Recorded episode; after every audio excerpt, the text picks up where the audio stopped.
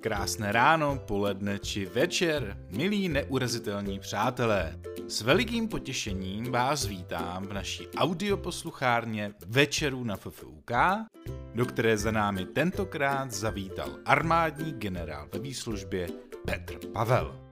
Petr pojal svou přednášku jako zkoumání cesty, která svět a naši zemi dovedla do současné historicko-společenské situace díky čemuž jsme rozkryli například, čím dal Západ Rusku definitivní zelenou pro vpád na Ukrajinu, proč na to tak často přináší chaos do zemí, ve kterých zasahuje, nebo zda je Petr pro návrat základní vojenské služby a proč.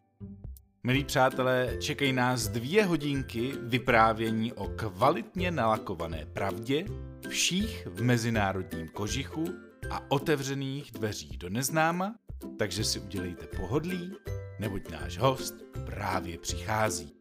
Dámy a pánové, prosím přivítejte pana Petra Pavla. Dobrý večer vám všem. Musím říct, že když jsem přicházel sem k aule a viděl jsem tu frontu, a e, chtěl jsem pokračovat někam dál a kolem jdoucí mi řekl, ale ta fronta to je na vás. Že mě to trochu vyděsilo, e, ale e, doufám, že toho rozhodnutí nebudete litovat. Tak, jak jsme tady viděli na obrazovkách, že si ten večer společně aspoň trochu užijeme. Já se budu věnovat tématům, která budou vyžadovat částečně historický, politologický, případně vojenský exkurs do minulosti, Předem se omlouvám všem expertům na, na, na tyto oblasti. Budu interpretovat sám sebe, takže ne, ne nutně budu vždycky stoprocentně přesný, ale nakonec jste tady asi nešli na to, abyste se dozvěděli přesná data, ale abychom si popovídali právě o těch souvislostech a ty jsou většinou ovlivněny interpretací. Jestliže jsme eh, ten, eh, to dnešní téma nazvali Cesta z chaosu, aniž bych teda předstíral, že znám návod, jak se dostat z chaosu, tak eh, to důležité, co si musíme asi nejdřív uvědomit, když chceme od někud někam jít, tak zaprvé tedy si uvědomit, kde jsme a jak jsme se tam dostali. A z toho teprve můžeme začít usuzovat, jakou cestou se můžeme dostat ven. A já bych eh, pro, tu, eh, pro ten popis, eh, jak se dostat z tohoto chaosu, chtěl začít někde na začátku 90. let, možná, že ty kořeny jsou ještě mnohem dál, a pokud ano, tak se jich alespoň trochu dotknu. Ale především tedy ten návrat do 90. let souvisí s tím, že za ten největší současný chaos, a možná v tom se mnou budete souhlasit, považuji právě eh, válku Ruska proti Ukrajině a proto se jí budu v té úvodní části věnovat nejvíc. Jsme všichni eh, v těch 90. letech eh, tak trochu podléhali spoustě různých iluzí.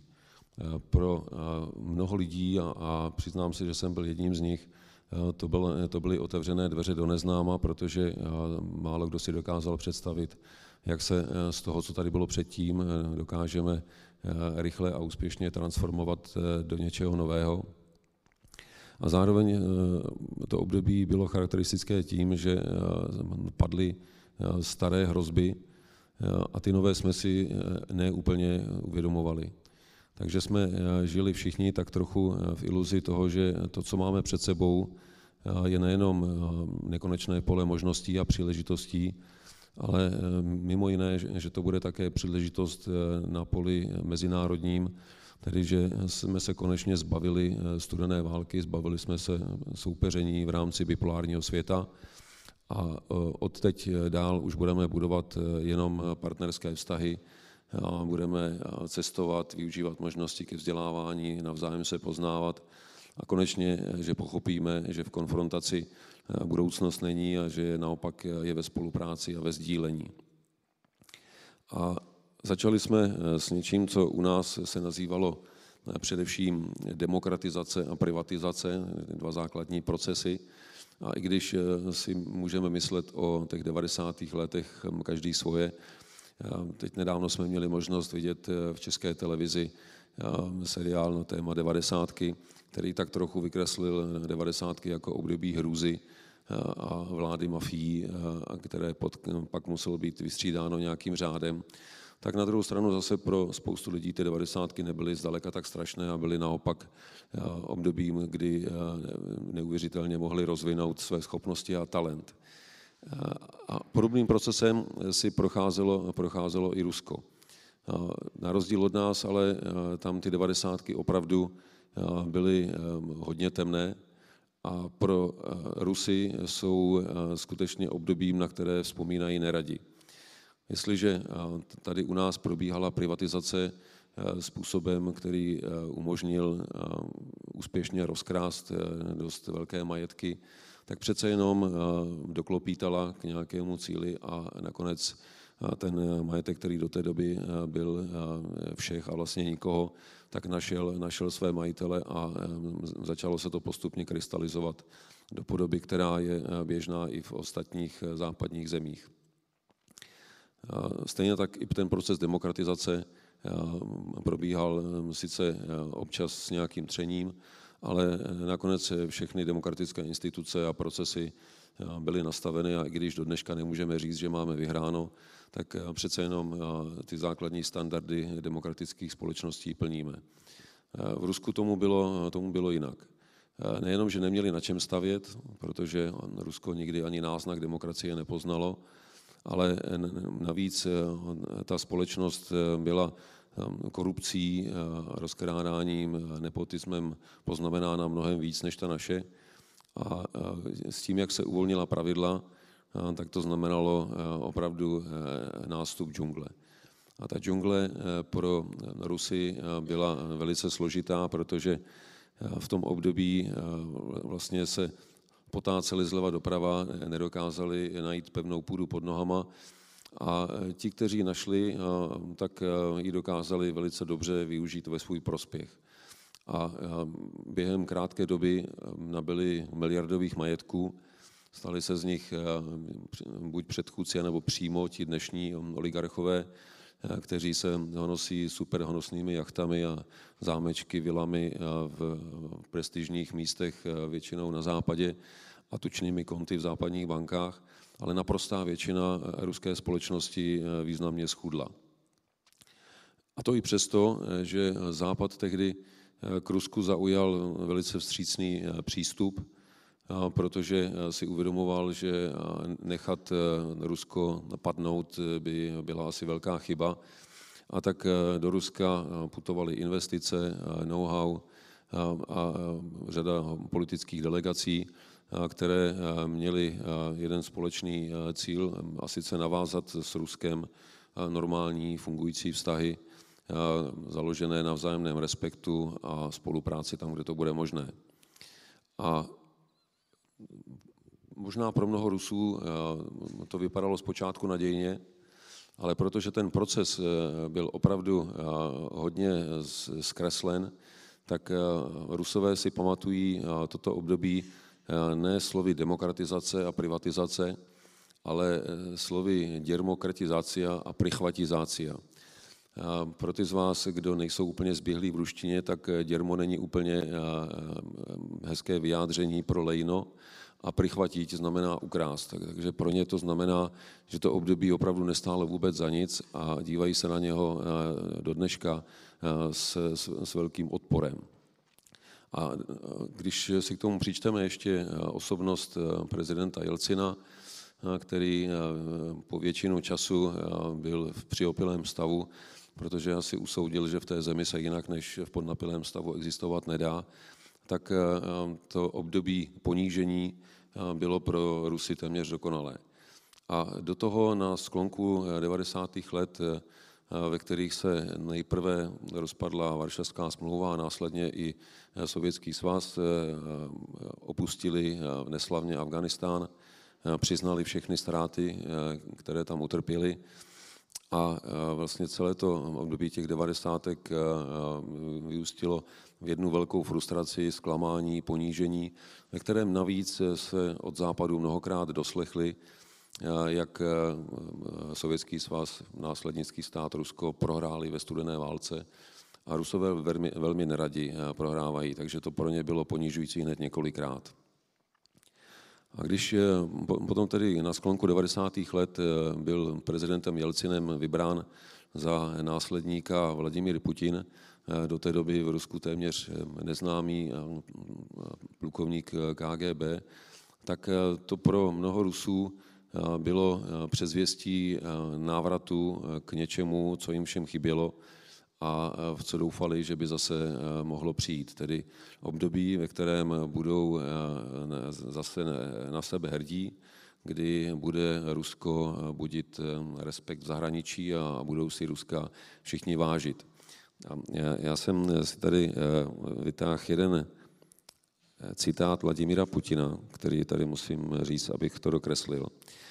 Putin před dvěma 20 lety v době nástupu do funkce řekl, chceme, aby Rusko bylo svobodnou, vzkvétající, bohatou, silnou, civilizovanou zemí. Zemí, na kterou jsou její občané hrdí a které si svět váží. Já myslím, že pod to by se asi podepsal kdokoliv, protože to je naprosto chválihodné prohlášení a Rusům to v té době muselo znít velice dobře, ale stejně tak dobře to znělo i všem politikům na západě. To, že to zřejmě prezident Putin už tehdy, když to vyslovoval, nemyslel úplně vážně, to si tehdy asi těžko někdo dokázal představit. Ale faktem je, že vlastně už od přelomu tisíciletí prezident Putin uvažoval o Rusku jako o zemi, která má svaté právo vrátit se na výsluní jako velmoc a zvolil proto bohužel pro Rusko, ale i pro svět tu nejméně pozitivní cestu a sice cestu přes respekt k síle. A protože v ruské mentalitě síla vždycky hrála velkou roli, tak Rusům ani tak moc nevadilo, že by svět neměl být hrdý na Rusko, které nekráčí cestou zvyšování životní úrovně, zvyšování schopností své vědy a techniky, případně kultury, sportu nebo jakéhokoliv jiného odvětví vědy výzkumu, ale vydali se cestou, cestou posilování své armády. A pro Rusy to byl docela dobrý signál, protože vidět do té doby ruské vojáky v těch starých sovětských uniformách většinou špatně padnoucích, nežehlených, nečištěných, jak na polích pomáhají sklízet zemědělcům úrodu. A to ani ne tak proto, že by, že by ta pomoc byla zapotřebí, ale prostě proto, že si potřebovali vylepšit jídelníček, protože i ten byl tehdy v armádě dost chabý.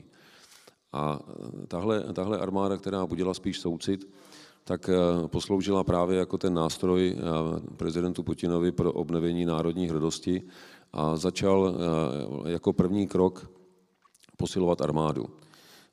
Přidat na platech, vyměnit uniformy, zavést program významné modernizace ve všech druzích ozbrojených sil a ten program byl poměrně ambiciozně nastaven na nějakých 10-15 let, při kterém mělo dojít k zásadní modernizaci všech druhů vojsk, od pozemního přes vzdušné, vzdušně výsadkové až po kosmické vojsko, včetně raketových prostředků a strategických jaderných zbraní. Všechny tyto komponenty Rusko opravdu začalo výrazně modernizovat, ale krom toho si udělalo z té konfrontace se Západem ještě jednu velkou, velkou lekci, a sice, že přes veškerou snahu ekonomicky ani vojensky ten Západ neudolá. A tak začali přemýšlet o tom, jak si se Západem poradit jinak.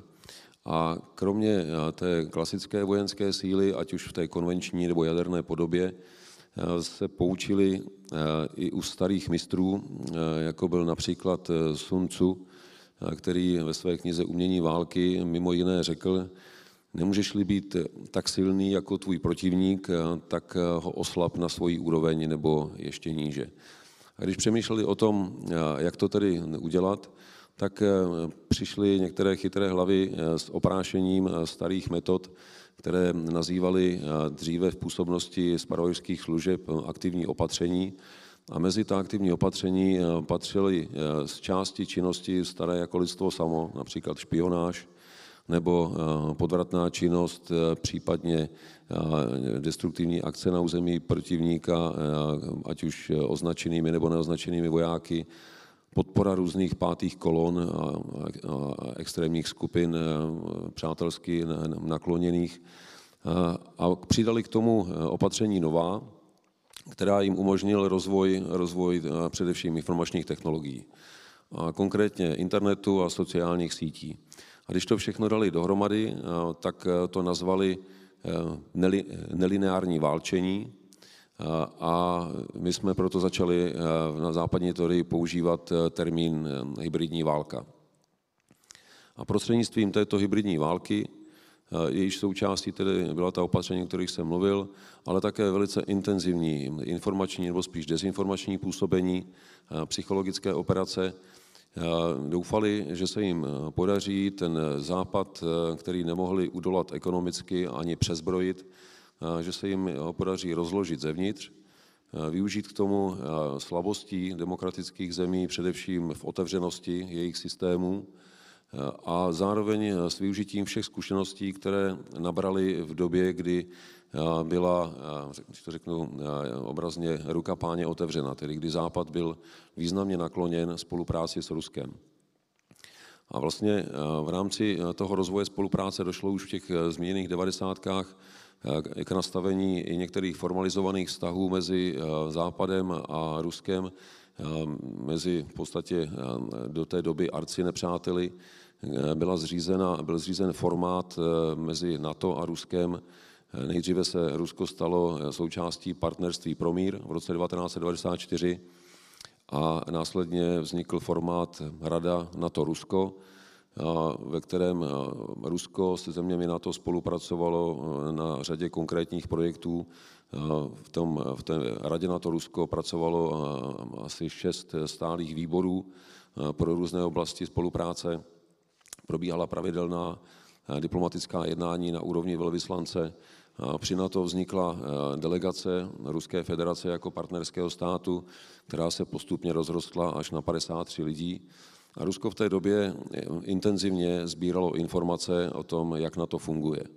Bohužel ne proto, aby zjistili, jak co nejlépe s NATO spolupracovat, ale proto, aby zjistili, jak se mu později co nejlépe dostat na kobylku.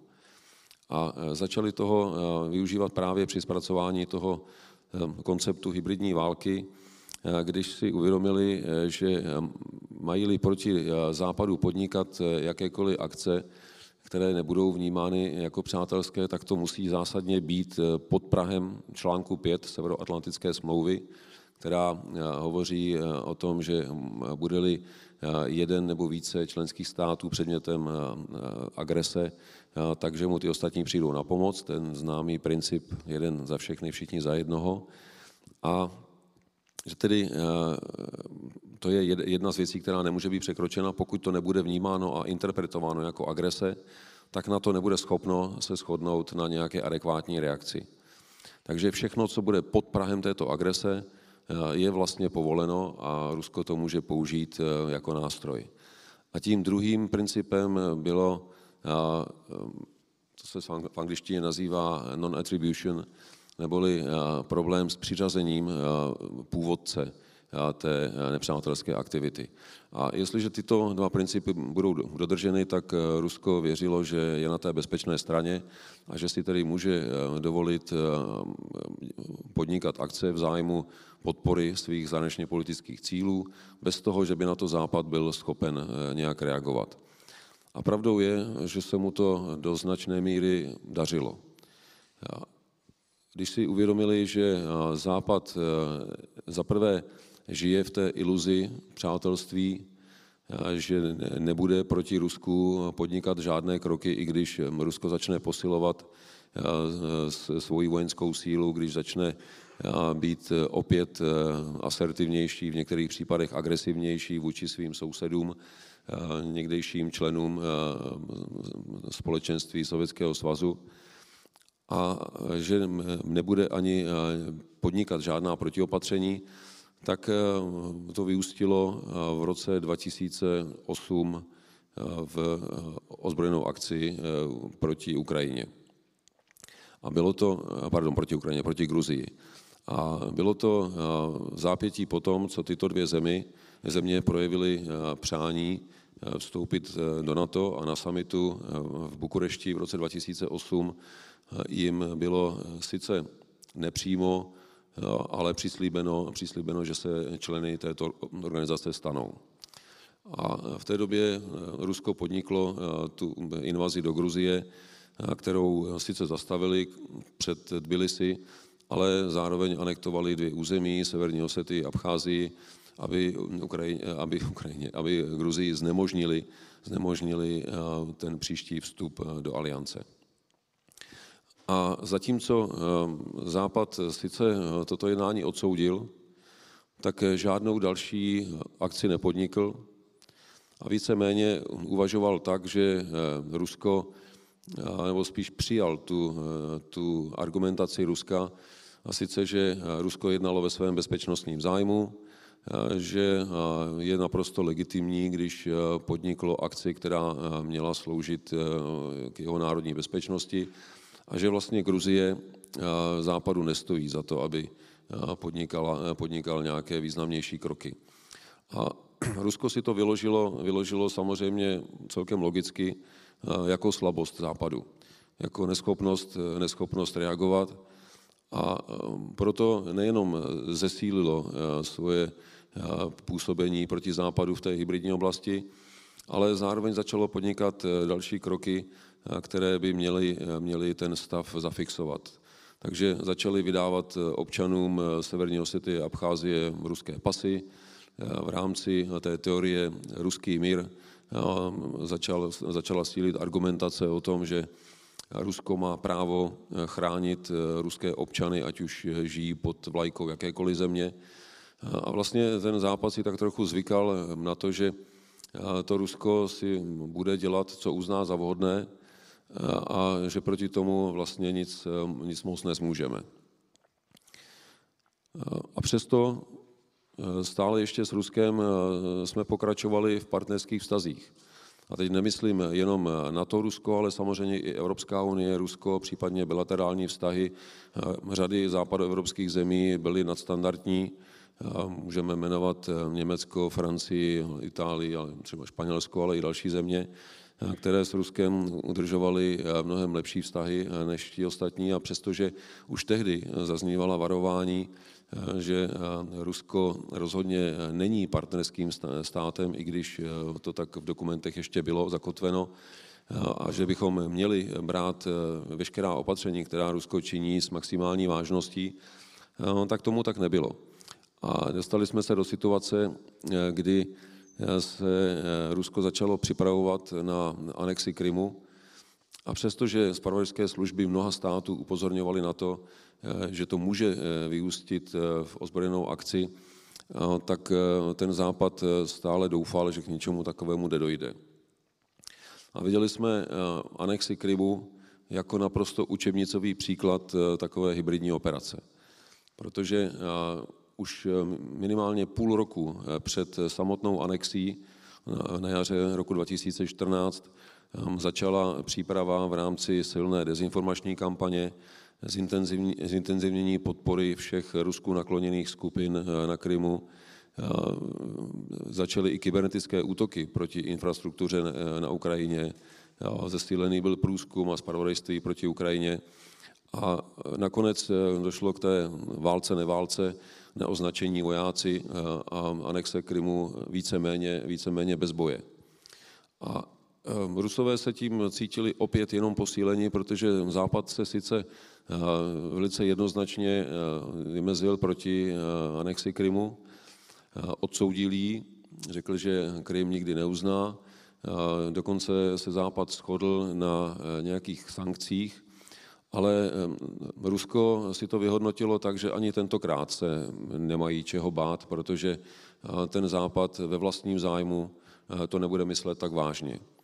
A i přesto, že válka pokračovala ruskou přímou a intenzivní podporou separatistů na Donbase, tato válka vlastně neskončila, protože od té doby byla vedena s různou intenzitou po těch celých osm let.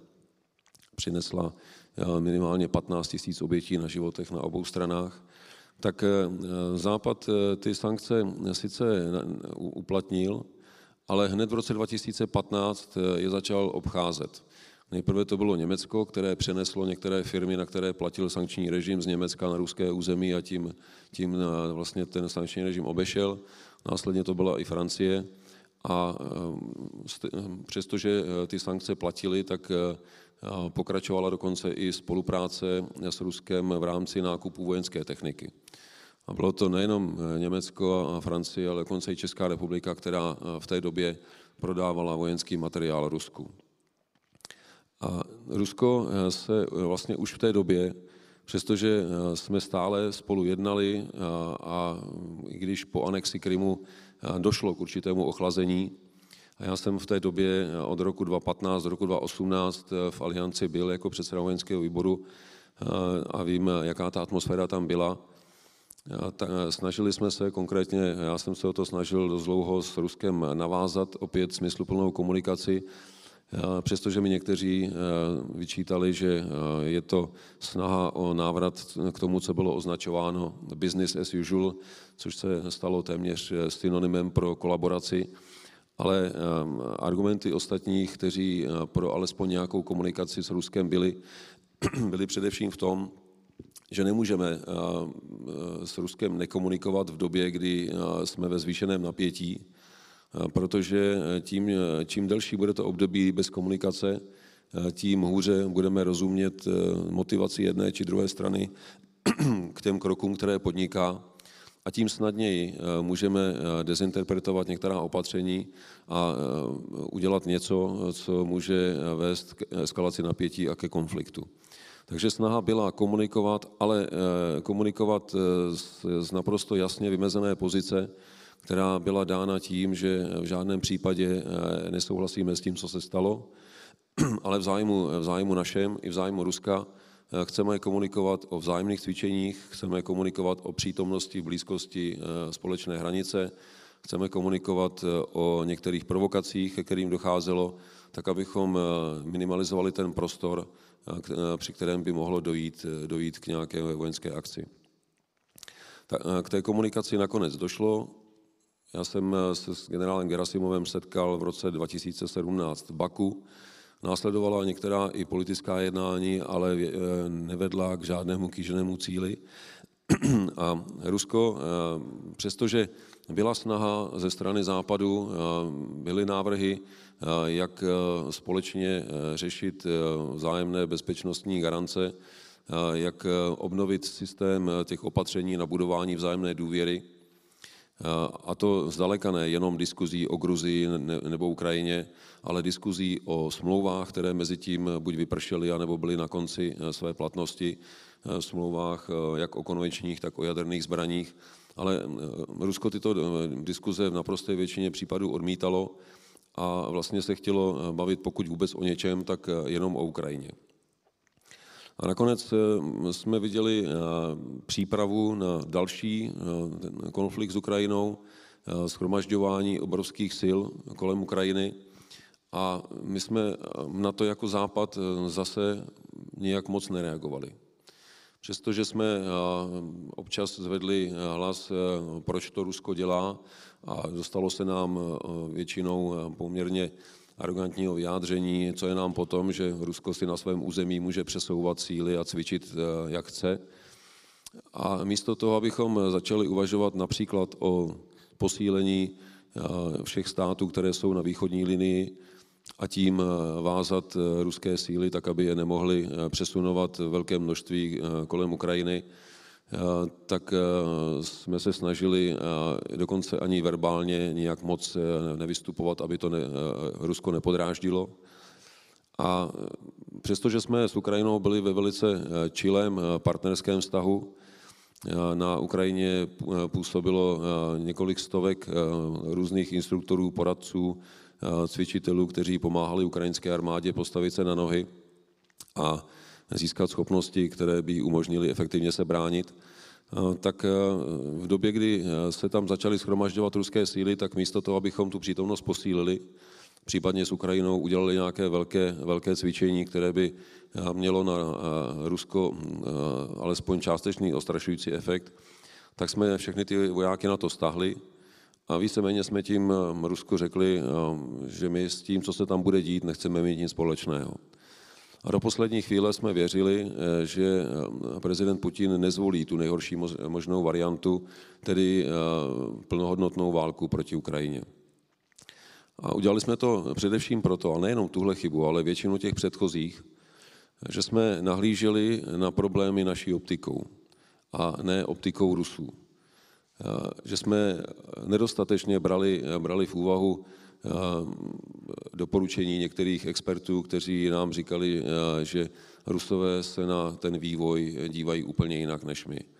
Že Rusové nevnímají žádné přátelství se Západem, naopak, že se od toho Západu chtějí maximálně distancovat. Že jakýkoliv náznak smířlivosti je vnímán jako slabost.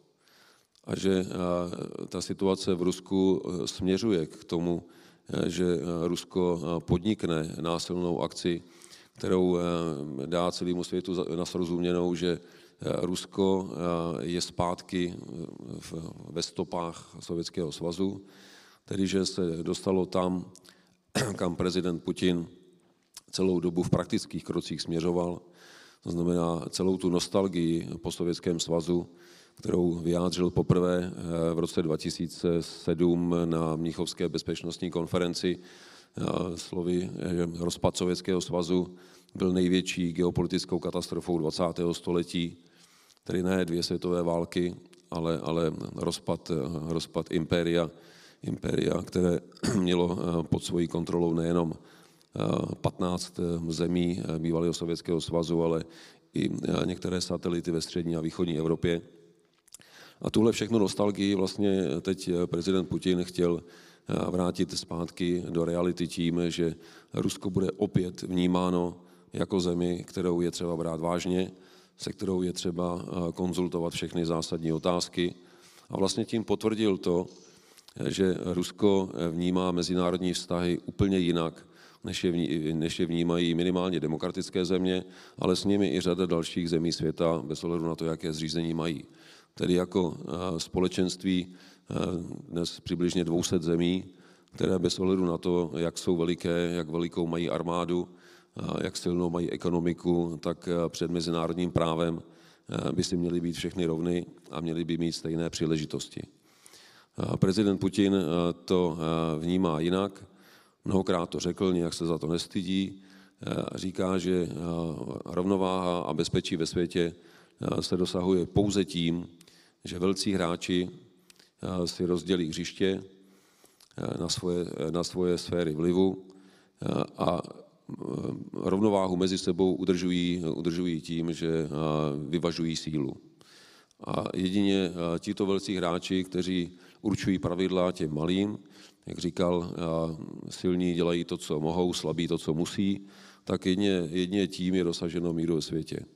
A proto všechny snahy o takzvanou z jejich pohledu demokratizaci vnímal eh, jako eh, ohrožení nejenom Ruska a jeho stability a bezpečnosti, ale stability ve světě.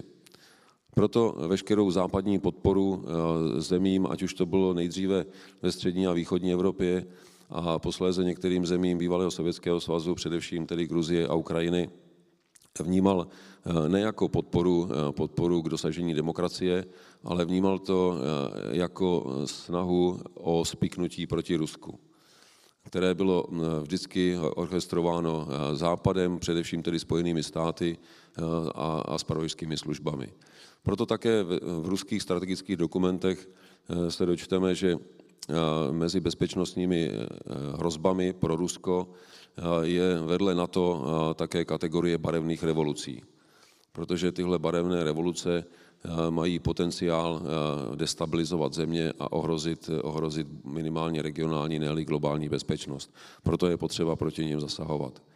A když jsme slyšeli argumentaci prezidenta Putina v poslední době, nejenom ve vztahu k Ukrajině, kdy vyjádřil poměrně jasně svůj naprosto zkreslený pohled na, na, na historii a na, na mezinárodní vztahy, odkazem na to, že Ukrajina vlastně ani není země, že to ani není národ. A pokud je teď tlačena západem do agresivity vůči Rusku, tak Rusko musí konat ne na základě toho, že by samo bylo agresivní, ale že do této situace bylo vmanévrováno západem. A tím, tím vlastně zdůvodnil a legitimizoval alespoň pro vlastní obyvatelstvo celou tu válku, Eh, jejíž eh, důsledky vidíme nejenom eh, v obrazovkách, ale, ale i sami v naší zemi. A to v řadě ohledů nejenom na přílivu uprchlíků, ale, ale i na tom, do jaké míry byly rozkolísány ekonomické vazby a co to všechno ještě přinese, asi nedokážeme úplně popsat. Ale zároveň se mu podařilo většina toho, co vlastně nechtěl, protože tím, jak eh, působil a působí proti Ukrajině, eh, tak eh, dá se říct, vytvořil ukrajinský politický národ. Protože Ukrajinci jsou si dnes vědomi vlastní identity mnohem víc, než tomu bylo před anexí Krymu.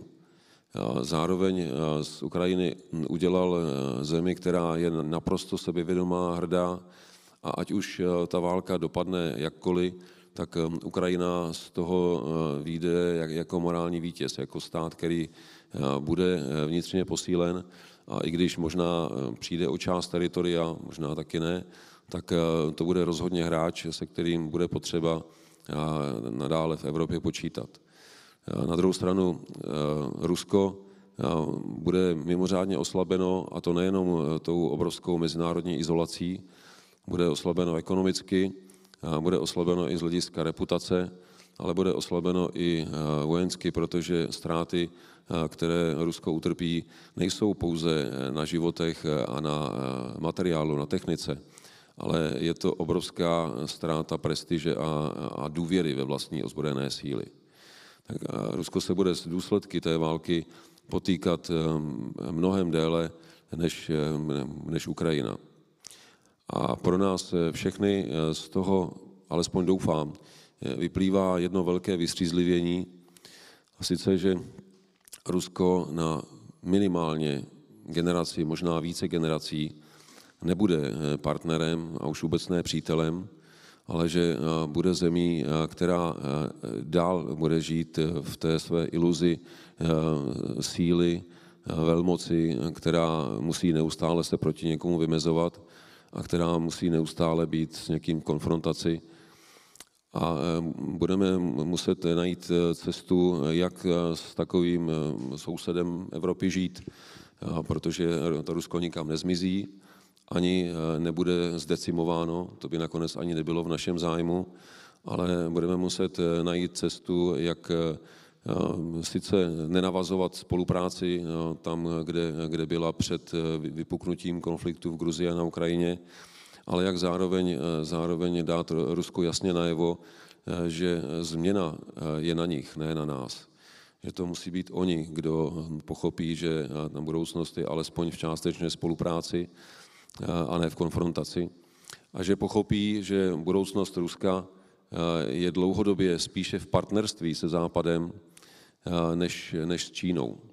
Protože pro Čínu je Rusko partnerem pouze s, s jasně sledovaným zájmem. A ten zájem dlouhodobý Číny rozhodně není nijak příznivý pro Rusko. A čím dřív se to Rusko uvědomí, tím lépe pro něj. Já myslím, že eh, se možná k tomu tématu ještě vrátíme v besedě. Já se teď chviličku ještě budu věnovat tomu tématu eh, krizového managementu a jak, jak reagovat na, na krize, na především příkladu eh, krize, kterou jsme si prošli těsně před válkou, tedy covidovou krizí. A musím říct, že to, co nazýváme krizovým managementem, no, tak nebylo úplně jasně definováno, že jsme museli v řadě věcí stavět na zelené louce a že vlastně jsme se mu začali věnovat až po opakovaných povodních, kdy se na základě zkušeností, velice bolestných zkušeností a drahých zkušeností začal tvořit integrovaný záchranný systém, který byl obrovským pokrokem ve srovnání s tím, co jsme měli předtím ale v té covidové krizi se ukázal jako neúplně dostatečně konfigurovaný a hlavně nedostatečně komplexní, aby postihl tak velkou krizi.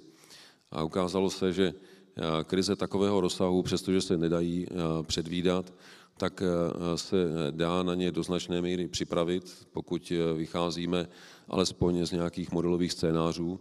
A i třeba velká pandemie byla jedním z těch scénářů, se kterým krizové řízení uvažovalo.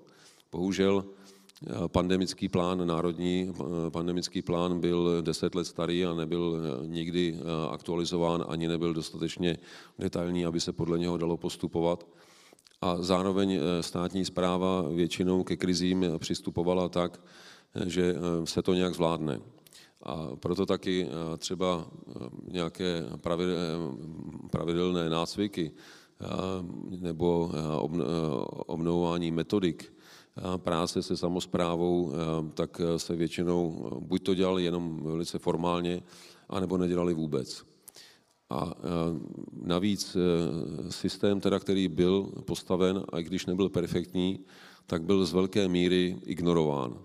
A mohli jsme vidět, jak tehdy premiér Andrej Babiš na otázku novinářů, proč ještě neaktivoval, neaktivoval ústřední krizový štáb, odpovídal podrážděně tím, no proč bych měl, to je stejně, stejně vláda.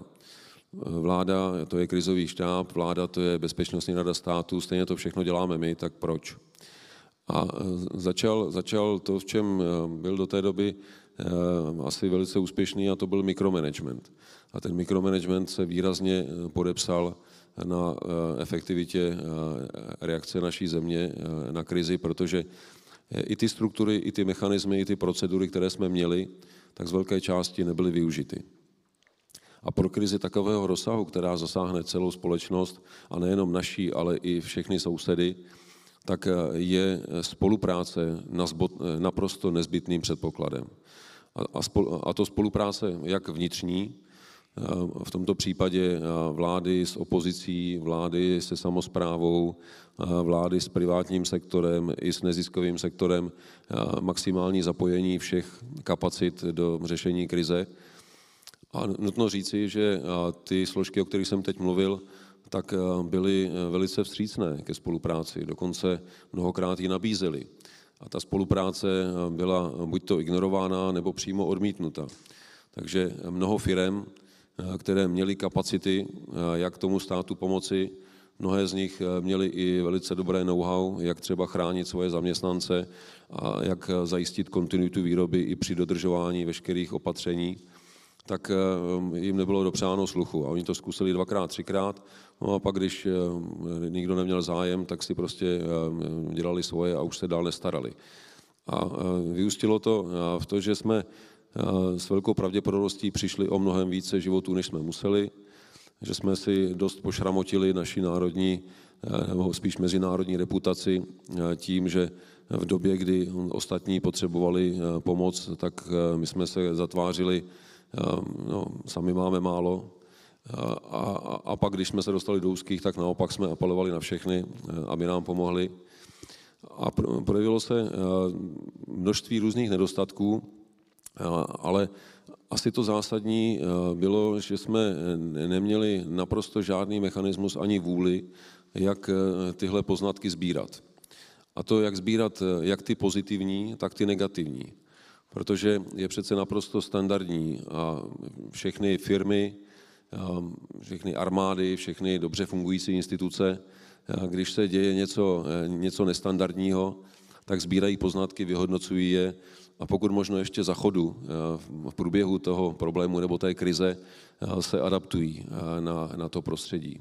Přijímají opatření, korekce, tak aby v těch, v těch dalších fázích bylo řešení úspěšnější. A my jsme hned asi po té první vlně věděli, že přijde druhá, protože epidemiologové nejenom naši varovali, že takováhle epidemie nikdy nechodí v jedné vlně, a měli jsme alespoň krátký oddechový čas na to, abychom všechny ty poznatky sezbírali, vyhodnotili, co fungovalo dobře a přijali zkušenosti těch, kteří byli úspěšnější v tom řešení. Zároveň vyhodnotili objektivně to, co nefungovalo a nastavili to. My jsme místo toho jako stát udělali to, že jsme se poplácali po ramenou, jak jsme to dobře zvládli a pochválili jsme, že jsme, že jsme byli best in covid.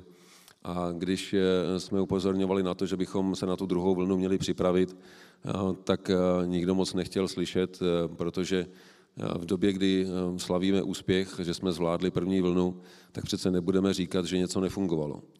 Že se nebudeme hlásit k tomu, že některé procesy nebyly zvládnuty. A při absenci toho, že by to dělala vláda, tak eh, jsme se toho chopili někteří jednotlivci. Dali jsme dohromady skupinku, eh, zpočátku poměrně malou, odborníků na eh, různé oblasti krizového managementu, zdravotnictví, samozprávu, školství a další. A dali jsme dohromady alespoň naše pozorování toho, co fungovalo dobře a co dobře nefungovalo. Abychom si to potom verifikovali, tak jsme objeli pět krajů, těch, které byly v té době postiženy nej, nejvíc a s nimi jsme eh, udělali v každém tom kraji takový kulatý stůl, kterého se účastnilo vždycky až tak 20 až 30 lidí a byli to přímo lidé, kteří eh, tu krizi na krajské úrovni řešili. A od nich jsme eh, doplnili ty poznatky, konkretizovali o konkrétní příklady a pak jsme to ještě jednou dali dohromady, rozeslali jsme jim to zpět, aby si ověřili, že tedy všechno tam je to, co chtěli předat dál.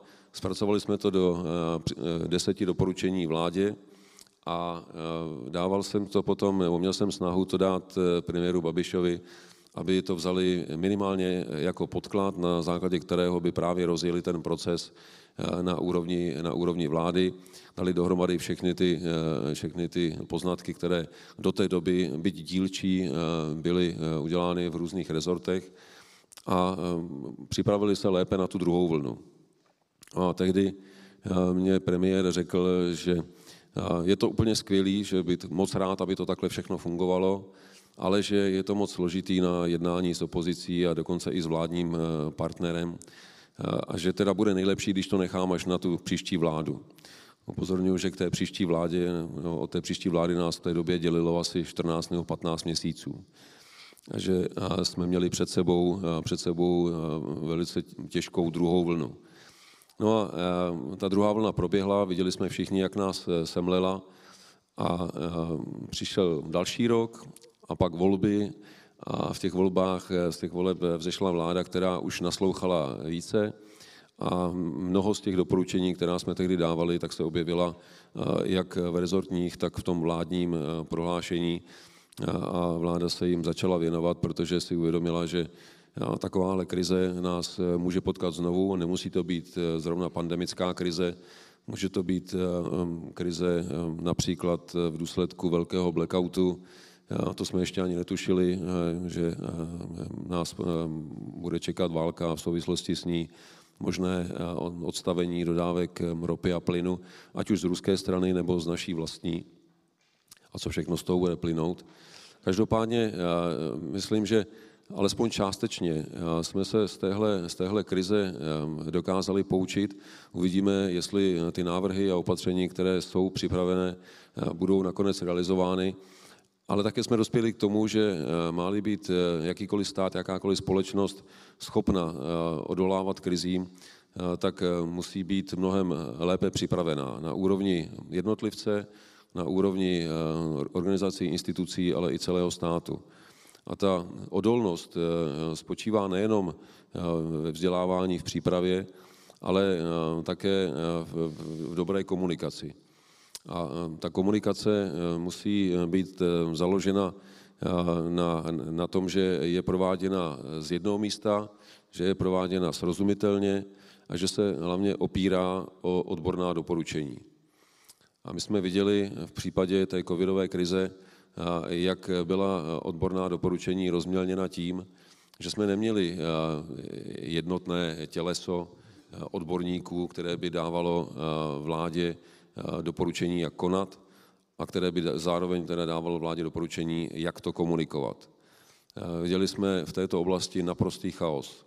Viděli jsme například to, že když vláda jednala o něčem, tak už z jednání vlády šly SMSky, tweety jednotlivých ministrů, o čem ta vláda jedná. A už začaly šířit informace. V zápětí někteří ministři společně s premiérem vystoupili na tiskové konferenci, kde novinářům oznamovali to, o čem se jednalo a co bylo dohodnuto. A už tam se částečně lišili ve svých interpretacích. Když se potom novináři doptávali na konkrétnější informace, tak eh, se jim dostalo ještě většího eh, zmatení pojmů a s tím potom pracovali eh, nejenom novináři a veřejnost, ale bohužel i ti, kteří ta opatření měli vykonávat, protože kraje, obce vycházely ne z nějakého jednotného řízení v rámci krizového managementu, ale z informací z médií. A když tedy starosta, hejtman nebyl úplně chytrý z toho, co se doslechl, no tak podle toho, na který ministerstvu někoho znal, tak zavolal buď na vnitro nebo na, na zdravotnictví, jak si teda má vyložit to opatření, které se doslechl na tiskové konferenci. A doslechl se většinou úplně jinou interpretaci, protože ministerstvo vnitra postupovalo podle krizového zákona a ministerstvo zdravotnictví podle zákona o ochraně veřejného zdraví. A ustanovení těch zákonů spolu úplně neladila. A přestože obě ministerstva postupovala v souladu se zákonem, tak v některých věcech postupovala vlastně proti sobě. A tohle bylo, tohle bylo zřejmé už v té první vlně, přesto se s tím nic nestalo až do té doby, kdy jsme mohli říct, že nás COVID opustil. A uvidíme, jestli teda dojde k nějaké nápravě, protože legislativní proces eh, vždycky trvá dlouho, ale na druhou stranu eh, náprava eh, komunikace zdaleka tak dlouho trvat nemusí. A i proto jsme v těch doporučeních navrhovali mimo jiné, aby celá ta pyramida krizového managementu dostala jasnou strukturu s jasnou hlavou, s jedním centrem pro schromažďování a zároveň potom distribuci informací, Eh, tak eh, aby eh, nejenom veřejnost věděla, co se vlastně děje a jak, jak, se na to, jak se k tomu postavit, ale aby zároveň všichni vykonavatelé měli jedny noty, podle kterých se bude postupovat.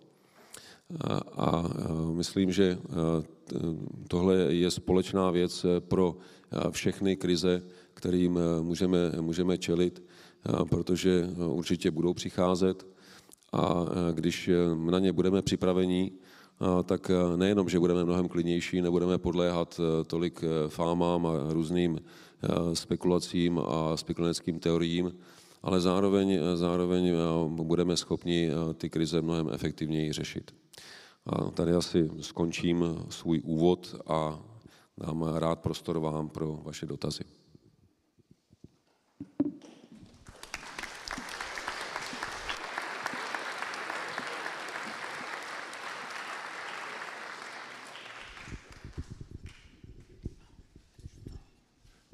Dobrý, dobrý večer, pane generále. Já bych se k té druhé části, ve které jste trochu víc mluvil o krizovém managementu, tak bych se zeptal na takový tři mega rychlý dotazy, které vlastně spolu všechny souvisejí. Vy asi víte, jaký bylo nasazení armády České republiky při řešení, a teďka opravdu nemyslím lidi v nemocnicích nebo, nebo na, na, na, na hranicích, takový ten mening, který byl potřeba, ale opravdu jako v tom faktickém řešení. A myslíte si, že to bylo dobře? Za druhý, jestli to bylo dobře zkomunikovaný, jako jestli se o tom mimo nějaký kruhy ví, a, e, a jestli to bylo dobře, jestli, jestli se o tom, o, tom, o tom dobře vědělo a, a ta poslední věc, jestli to armádě pomohlo nebo spíš ublížilo. Děkuju. Obecně to, ano, bylo to dobře určitě, že byla nasazena armáda, protože armáda tady je nejenom proto, aby bránila stát proti vnějšímu ohrožení, ale v případě, e, že nedostačují kapacity integrovaného záchranného systému a ostatních složek pro vnitřní bezpečnost, tak armáda má jasně specifikovanou roli. Ta role je daná e, už e, v míru, jsou předurčené jednotky, které jsou vyčleněné pro podporu IZS a vlastně z tohoto pohledu armáda plnila standardní úkol, protože síly a prostředky jak policie, tak hasičů byly opravdu přetížené a požádat armádu o pomoc logistickou i jinou bylo, bylo na místě. A myslím, že komunikováno to bylo dostatečně. Možná v některých případech ta pomoc asi nemusela být tak dlouhodobá, ale pravdou je, že některé instituce bez té pomoci by asi nemohly fungovat. A konkrétně ministerstvo zdravotnictví, já jsem si z toho dělal jednu chvilku legraci, když jsem na ministerstvu zdravotnictví byl několikrát a mluvil jsem tam i s příslušníky toho týmu, který tam fungoval. Já jsem říkal, že to vypadá jako nenásilné převzetí ministerstva zdravotnictví ministerstvem obrany, protože tam vlastně ten, ten tým, který tam byl v uniformách, tak v té, v té době to ministerstvo řídil. A minister mi tehdy potvrdil, že bez armády by byli ztraceni. Nejenom z hlediska navedení nějakého systému, ale udržení třeba i té kapacity, kterou prostě tehdy neměli což je docela překvapující, protože eh, každý rezort by měl mít strukturu pro nějakou krizi a z hlediska ministerstva zdravotnictví eh, si dokážu představit, že eh, pandemická krize by asi byla na, když ne prvním, tak jedním z prvních míst, se kterým bych jako minister zdravotnictví počítal. Ale faktem je, že, že vojáci standardně jako odváděli velice dobrou práci jak při pomoci na ministerstvu zdravotnictví, tak v nemocnicích, tak s rozvozem, s rozvozem záchranných eh, nebo ochranných prostředků. A myslím, myslím, že i veřejnost to, to vnímala jako velice pozitivní účast vojáků, protože v té době vlastně jsme jinou eh, větší krizi ani ohrožení neviděli. Že? Takhle bylo to určitě lepší, než bylo třeba ehm, působení, dlouhodobé působení armády po eh, výbuchu ve Vrběticích. Tam jsem s tím měl, měl problém. Já jsem byl v té době náčelník generálního štábu a musím říct, že jsem byl v křížku nejenom s ministrem obrany, ale i s ministrem vnitra, protože eh, tam došlo k tomu, že eh, nestandardně si tak kupovali politické body za zneužití armády v té, v té první fázi, kdy eh, bylo, bylo potřeba zajistit ten vnější perimetr, tak eh, účast armády byla naprosto na místě. Protože nebyla, nebyla jiná složka, která by byla schopna tak rychle a s takovým eh, technickým vybavením zasáhnout. Ale v okamžiku, kdy se jednalo už opravdu o velice jednoduchou technickou činnost, tedy monitorování okruhu, toho vnějšího okruhu, s použitím eh, nejenom eh, vizuálních, ale i jiných eh, pozorovacích a záznamových prostředků, které jsou běžně k dispozici, tak tuhle roli mohla převzít kterákoliv bezpečnostní služba, kterých máme v republice několik stovek. A armáda se mohla a měla věnovat tomu, k čemu je určena. To, že tam ta armáda byla téměř rok a půl a oba ti ministři, které jsem jmenoval, to považovali eh, za eh, něco, na čem se mohli pozitivně prezentovat před veřejností. A když jsem eh, to spochybnil, tak mě osočili, že nerozumím potřebám občanů a že občané si prostě přejí tam vidět armádu. Já jsem říkal, to je možná pravda, ale vaší, vaší úlohou je občanům vysvětlit, že to je příliš drahá legrace. Používat armádu na něco takového, co se dá mnohem levněji udělat jinak a hlavně tu armádu odvádíte od toho, co by měla dělat. A občani by vám asi neodpustili, kdyby pak došlo k nějaké krizi, kde by ta armáda měla fungovat a ona by nebyla dostatečně připravená. Děkuji. Eh, dobrý den, eh, děkuji za přednášku a měl bych, řekněme, dva takové dotazy. Za prvé, jak se díváte na roli Turecka v NATO, protože Turecko už asi je všechno jinačí než demokratický svobodný stát a tak dále a tak dále. Nebo jestli eh, ještě si stále myslíte, že eh, v podstatě nemáme veš v kožichu teďka a jestli vidíte nějaké řešení, jak to vyřešit tak, aby pokud možno Turecko eh, zůstalo v NATO a stalo se demokratickým, nebo jestli je možno se ho nějak zbavit bezpečně. Opravdu nevím, přijde, přijde mi to, že je takový že je to, že, že je to strašně divný pocit uh, mít uh, podobnou zemi v podobném stavu jako součást uh, v podstatě nejsilnější vojenské aliance na světě.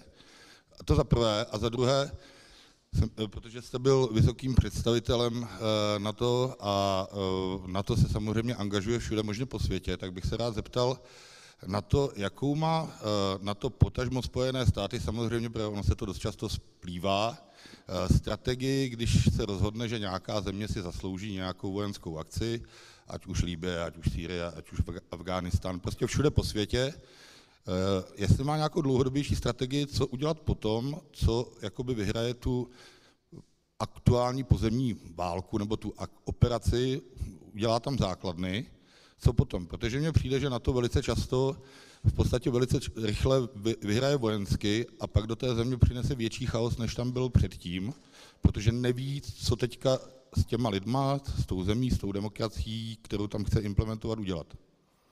Jestli jsem se zeptal, takže to dává trošku smysl. Tak um, začnu tím jednodušším, a to je Turecko. Jo.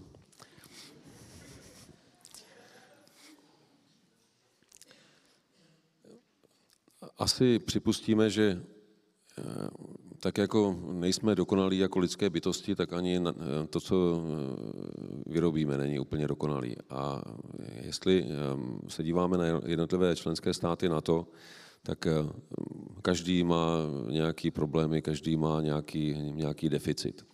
A Turecko až do nástupu prezidenta Erdoana bylo, bych řekl, naprosto standardním členem NATO.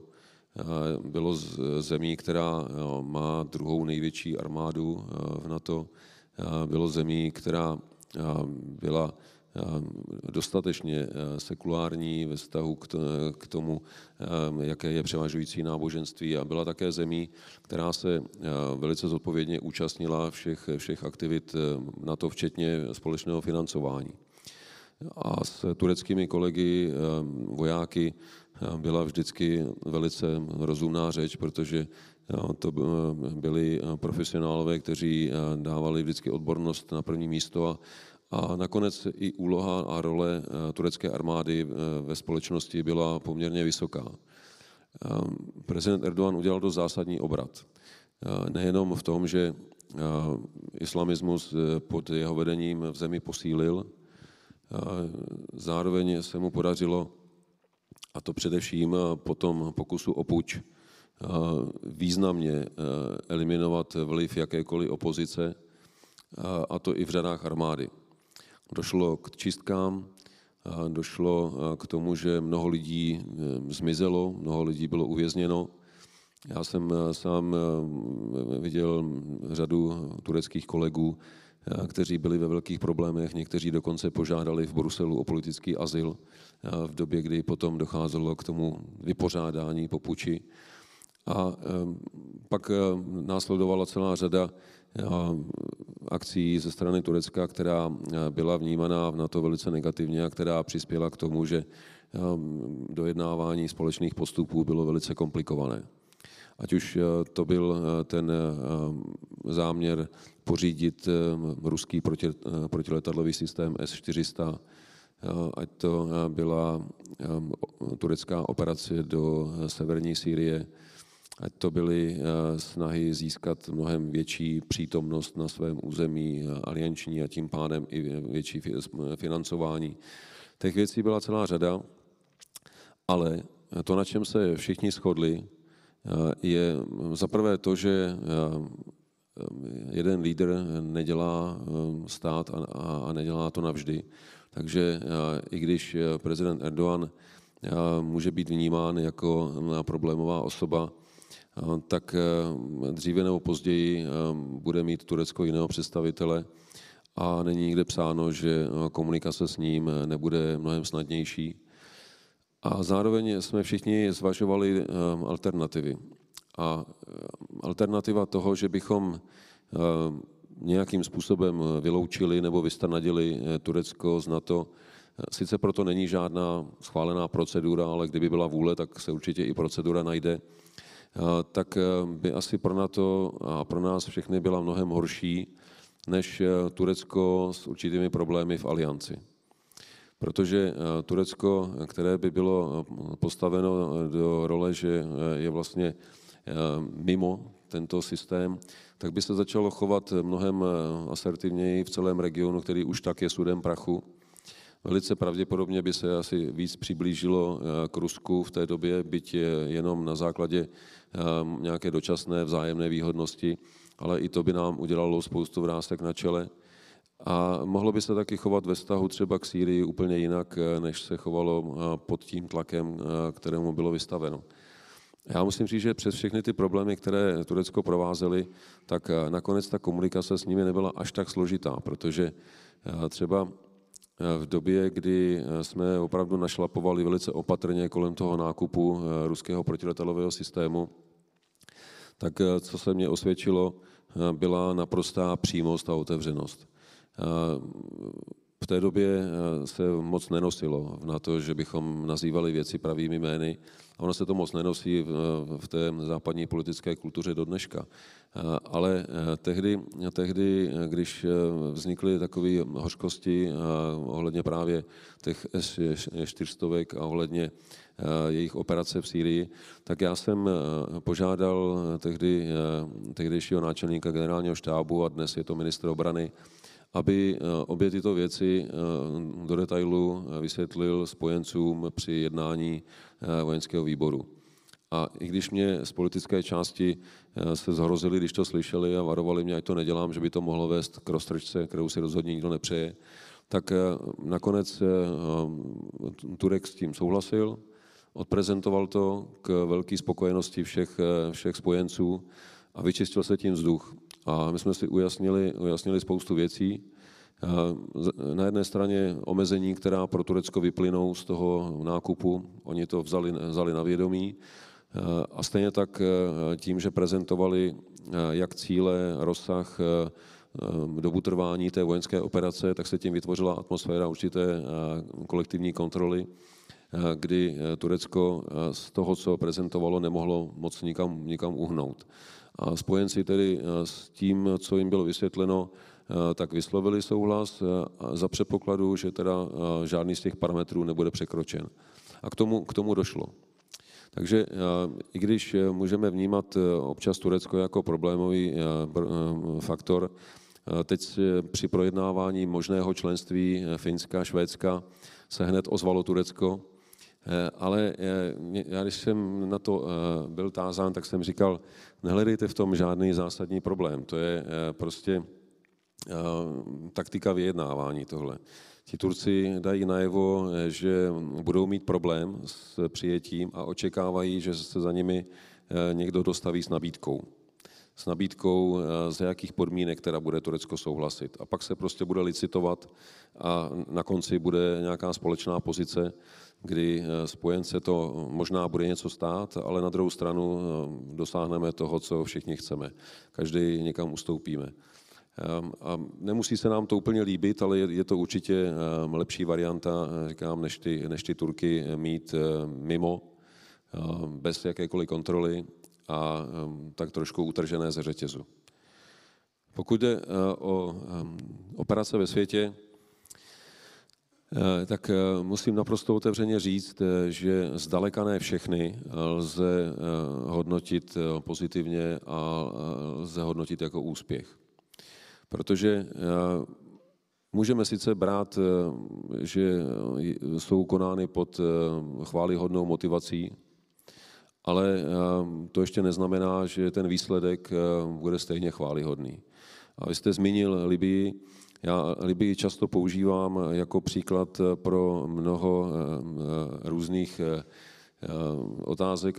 Na jedné straně jako příklad naprosto špatné komunikace, která jenom nahrává ruským informačním kampaním.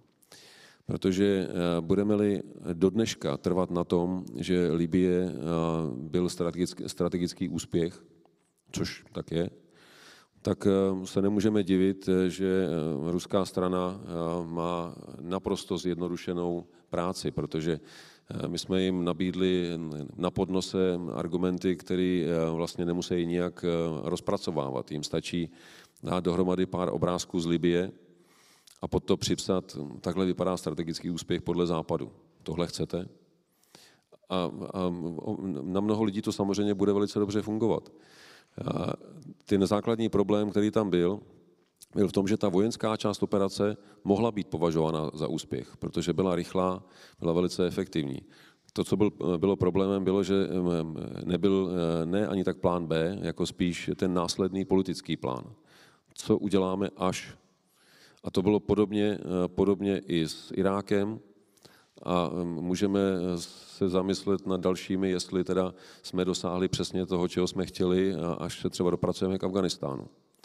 Takže dobrá snaha nemusí být vždycky korunována, korunována úspěchem, což ale neznamená, že bychom to asi měli šmahem zatratit, protože říct, že se budeme věnovat pouze sami sobě, by bylo možná i tak trochu proti nám, protože konkrétně třeba v případě Afganistánu, i když jsme nedosáhli úplně toho, čeho jsme chtěli, tak nezasáhnout v Afganistánu vůbec by znamenalo předplatit si eh, podobné útoky, jako byl útok na dvojčata ve Spojených státech v mnohem větší míře.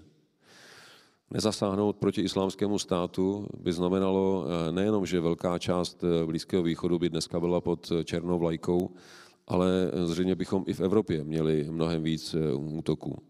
Takže asi každý si řekne, že je rozumnější zasáhnout proti vážnému nebezpečí tam, kde vzniká, než ho nechat rozrůst do rozměrů, které se potom budou těžko zvládat a řešit ho až na našich hranicích, protože pak by to mohlo být mnohem nákladnější a taky by se to už nemuselo podařit. Takže myslím, že uh, při hodnocení vojenských angažmá je uh, nejenom důležité podívat se na to, tedy s, s, jakými cíly byly vůbec motivovány a spuštěny, ale pak taky si eh, férově vyhodnotit, co z toho bylo dobře a co ne. Když jsem tady zmínil ten proces eh, Lessons Learned, tak eh, ten by měl být proveden naprosto objektivně a měli bychom být schopni říct ne sami pro sebe, ale veřejně, co z toho se nám opravdu povedlo, a co z toho se prostě nepovedlo. A taky, jak jsme se z toho poučili, protože tím zmenšíme prostor pro dezinformátory z, které, z kterékoliv strany ale zároveň tím ukážeme sílu, protože já si myslím, že přiznat chybu, ale zároveň eh, ukázat eh, nejenom vůli, ale i schopnost nápravy eh, je výrazem spíš síly než slabosti. A že se nemusíme bát toho přiznat, to, že se nám všechno nepovedlo, i když to dočasně může někomu nabít v jeho argumentaci, ale myslím si, že dlouhodobě je to naopak, naopak prospěšný a že když to budeme takhle dělat, tak to určitě zbudí mnohem větší důvěryhodnost, než prezentovat jako úspěch něco, co se jako úspěch nedá obhájit. Tady, pane generále, já bych se chtěla zeptat, jak podle vás může opravdu ve skutečnosti potom Rusko reagovat po přijetí Finska a Švédska do NATO, protože teď pan Putin samozřejmě říká, že se mu to nelíbí, že se reakce dá očekávat, ale je to prozatím obecné, pokud vím. Co podle vás se může stát, jaké má možnosti, jestli to jsou floskule jenom, nebo něco opravdu chystá? Tak já bych mu nechtěl napovídat a doufám, že se to k němu nedostane, ale, ale musím říct, že eh, Rusko samozřejmě nemá jinou možnost, eh, než eh, vyjádřit naprostý nesouhlas, protože určitě, jestli se něco prezidentu Putinovi nedá něco vytknout, tak je to nedostatek konzistence. On je velice konzistentní v tom, co říká a e, členství dalších států v NATO považuje za významné ohrožení pro Rusko, zvlášť tedy těch, které jsou Rusku blízko. A e, Finsko má s Ruskem 13 kilometrů dlouhou společnou hranici pozemní, což e, je pro Rusko jako velkým ohrožením, aspoň teda z jeho vnímání. Navíc ve velice citlivém regionu, protože právě na tom severu má Rusko poměrně dost strategických e, schopností, ať už námořních nebo těch raketových. Ale zároveň si myslím, že Rusko v současné době nemá zase tak mnoho možností, jak eh, se proti tomu postavit, kromě toho, že to, že to budou odsuzovat, že budou eh, argumentovat agresivitou západu, eh, který, který neustále rozšiřuje na to směrem k Rusku, obkličování Ruska ze strany NATO, budou určitě argumentovat tím, že budou přijímat vojenská opatření. Možná dojde k nějakým přesunům vojenských sil, ale Rusko teď má většinu svých pozemních sil vázáno na Ukrajině, takže si nemůže dovolit přesunovat nějaké velké, velké jednotky. Může demonstrovat sílu různými způsoby, může dokonce podniknout některé provokace, ale nemyslím si, že by bylo Rusko schopno a ochotno zajít tak daleko, že by například provedlo nějaký raketový úder směrem k Finsku nebo k jakékoliv jiné zemi, protože ví, že tohle by opravdu byla velká eskalace, která by vyústila v obou strany velký konflikt. Navíc Finsku a pokud se rozhodne i Švédsku, bude poskytnuta garance v podstatě v úrovni článku 5 hned od toho počátečního momentu, že to tedy nebude čekat až na, až na ratifikaci a tedy podle práva plnohodnotné členství, ale minimálně Británie, která už to udělala, a velice pravděpodobně i Spojené státy budou Finsku garantovat vojenský zásah v případě, že by bylo napadeno. Navíc Rusko nemá s Finskem úplně nejlepší zkušenost, pokud jde o, o, o ofenzivní operace, protože v době té tříměsíční zimní války na přelomu let 40 a 41 utrpělo Rusko naprosto nepoměrné škody a ztráty. A od té doby si pamatují, že s Finskem je lepší neválčit. A i když to skončilo anexí velké části Karelie, i když nakonec výsledkem byla takzvaná finlandizace, kterou ještě nedávno navrhoval prezident Zeman i pro Ukrajinu, tak to skončilo tím, že Finsko zůstalo velice sebevědomým národem a zároveň taky poučeným národem, protože finská armáda je na velikost země mimořádně silná, velice dobře vybavená a má z hlediska třeba techniky schopnosti na úrovni mnohem větších evropských států. Myslím, že ze strany NATO bude důležité, jak to budeme komunikovat, protože i v minulosti na ty argumenty Ruska, že agresivita NATO se projevuje v neustálém rozšiřování na východ, jsme vždycky odpovídali, že to není chybou NATO, a že to je chybou Ruska. Protože nebýt toho, jak se Rusko chová, tak tyto země by neměly důvod vstupovat do NATO. A v případě Finska a Švédska to platí dvojnásob protože eh, tyhle země si zachovávaly po dlouhou dobu neutralitu a debata o možném vstupu se vedla minimálně 20 let a nikdy eh, nedosáhla eh, myšlenka vstupu do NATO takové podpory, jako teď po, po válce na Ukrajině. A Finsko je zemí, která třeba na rozdíl i od České republiky je připravená se s veškerým nasazením bránit. Dělal se průzkum eh, přes všechny evropské země eh, z hlediska eh, vůle občanů podílet se na obraně svojí země v případě napadení. A jestli si to pamatuju dobře, tak v případě České republiky to bylo asi 27-28%, v případě Finska skoro 70%. Takže taková země by pro NATO zcela určitě byla přínosem. A e, pro Rusko to nebude znamenat žádné ohrožení. Já jsem říkal mnohokrát, že Rusko není ohrožováno západem. Rusko je ohrožováno svými vlastními vládami, bohužel. A že v NATO neexistuje žádný plán, který by představoval nějakou útočnou operaci na Rusko. Všechny plány v NATO jsou, jsou obrané plány. A jestli teda, jestli teda eh, Rusko se bojí toho, že bychom se měli bránit, no tak eh, jedině v případě, že nás někdo napadne. Když nás někdo nenapadne, tak není proti komu se bránit. To byl třeba i argument eh, proti, proti raketové obraně. Protože Rusko tehdy znášelo argumenty, že je tím ohrožena bezpečnost Ruska. A my jsme říkali, no jak vás může ohrozit něco, co my použijeme jenom tehdy, když k nám něco poletí. Když to poletí z Iránu, no tak se budeme bránit proti iránským střelám, když to poletí od vás, tak se budeme muset bránit proti vašim střelám. Ale eh, ty rakety, které tam jsou, nejsou určeny k tomu, aby zasahovaly cíle ve vaší zemi.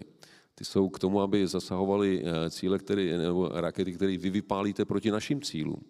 Takže tady přece eh, argument, že by vás protiraketová obrana ohrožovala, je naprosto absurdní.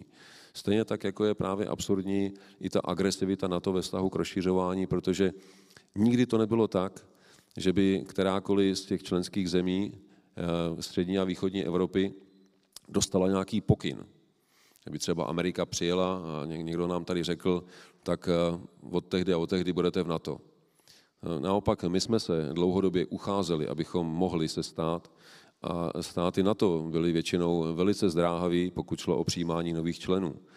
A eh, vidíme to na příkladu Ukrajiny a Gruzie, kde teda bohužel prezident Putin vytvořil podmínku, proč nemohli být přijaty a to byla tak anexe části území, protože to je, to je bohužel diskvalifikující podmínka ale, eh, ale ve vztahu k Finsku a Švédsku žádná taková podmínka není.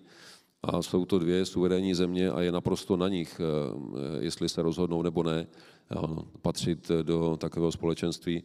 A nebýt toho ohrožení, říkám znova, tak by to určitě neudělali.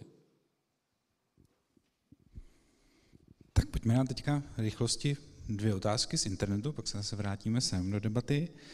Myslíte, že je situace v Rusku one-man show, respektive, že vše stojí a padá na Vladimíru Putinovi?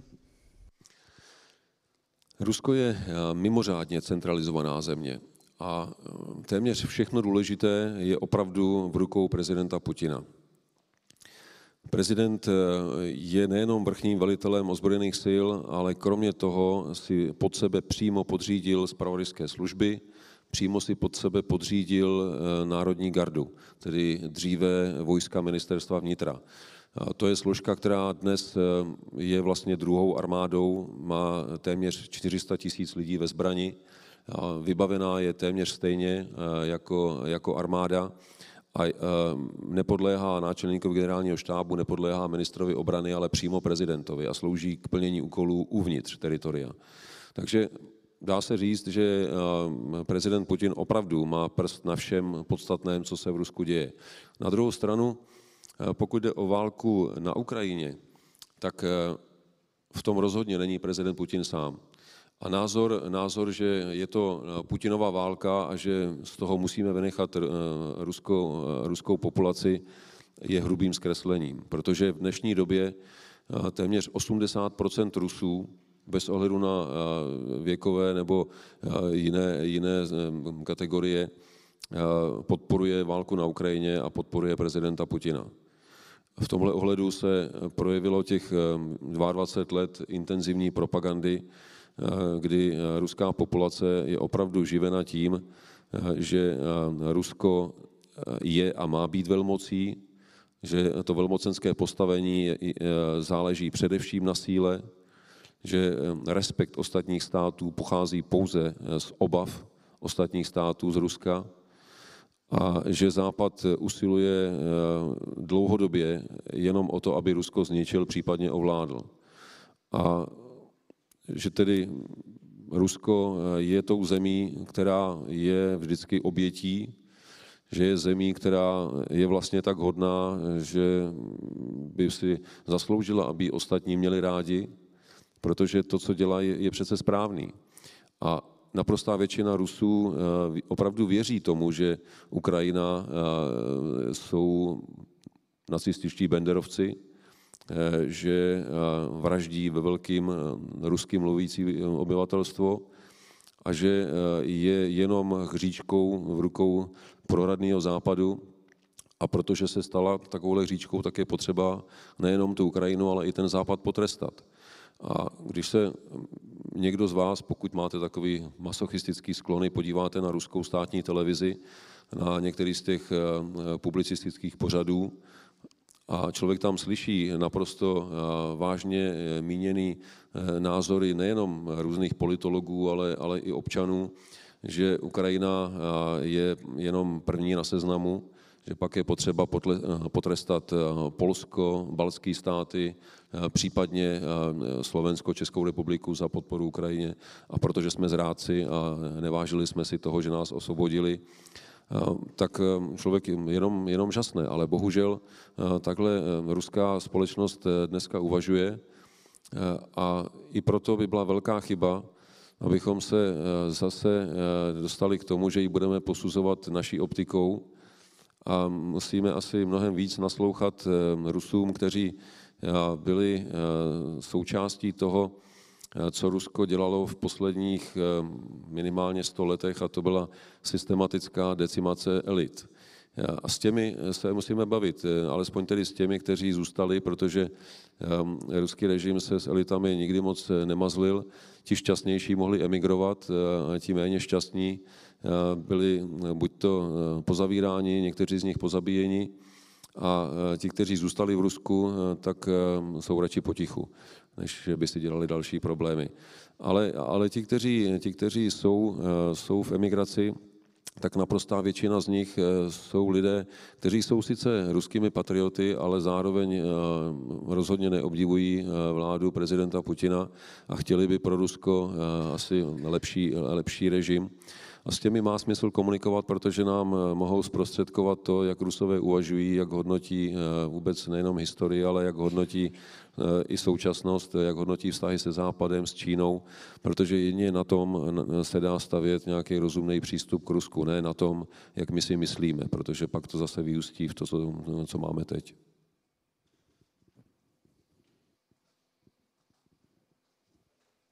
Tak, vteřinku.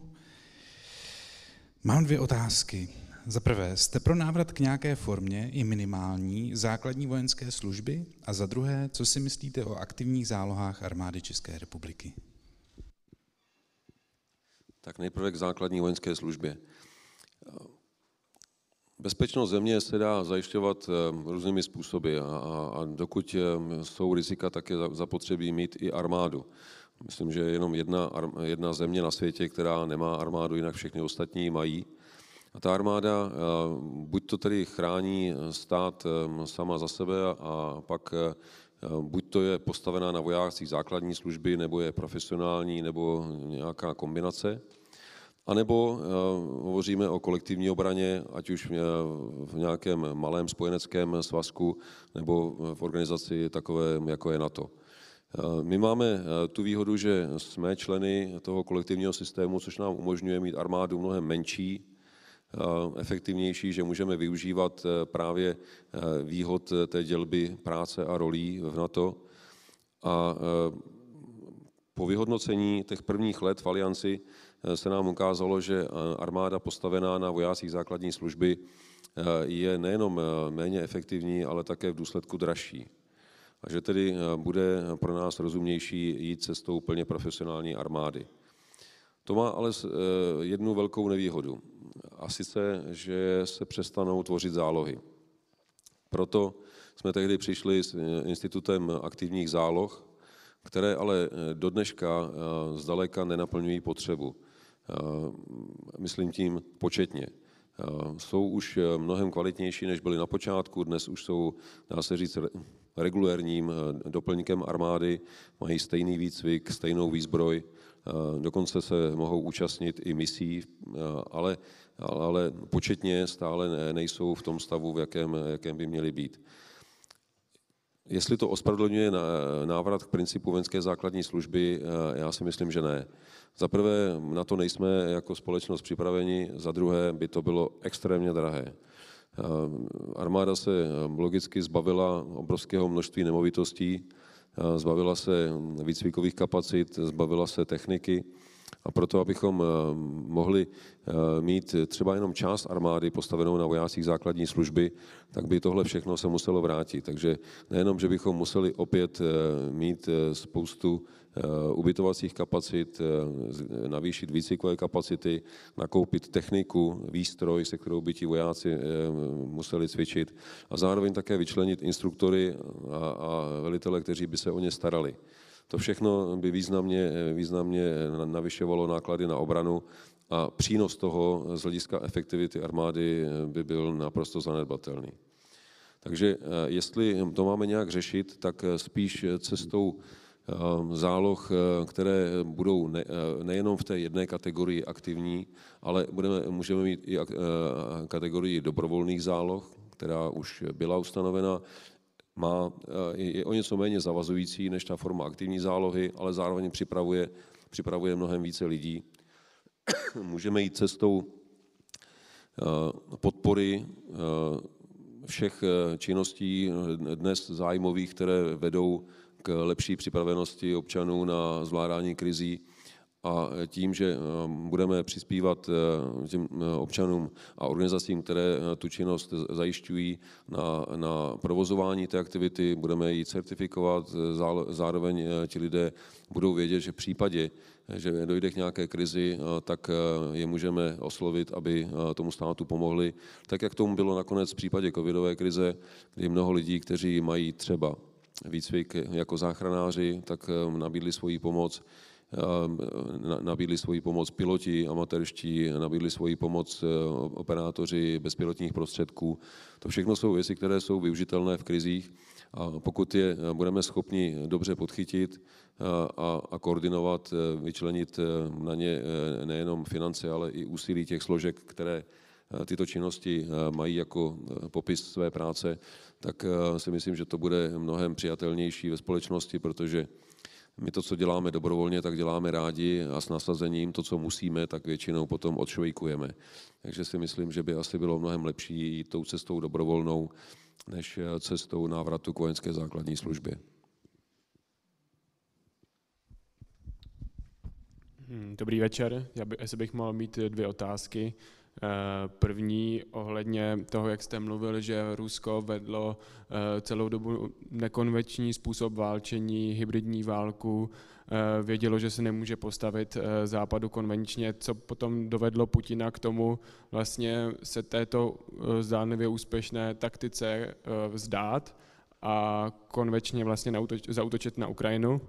Tak to je první otázka. A druhá, ta směřuje tam, mm, vlastně říkáme, že vlastně našimi sankcemi, naším způsobem podpory Ukrajiny, my Rusko izolujeme, tím ho zničíme, pošleme ho do středověku.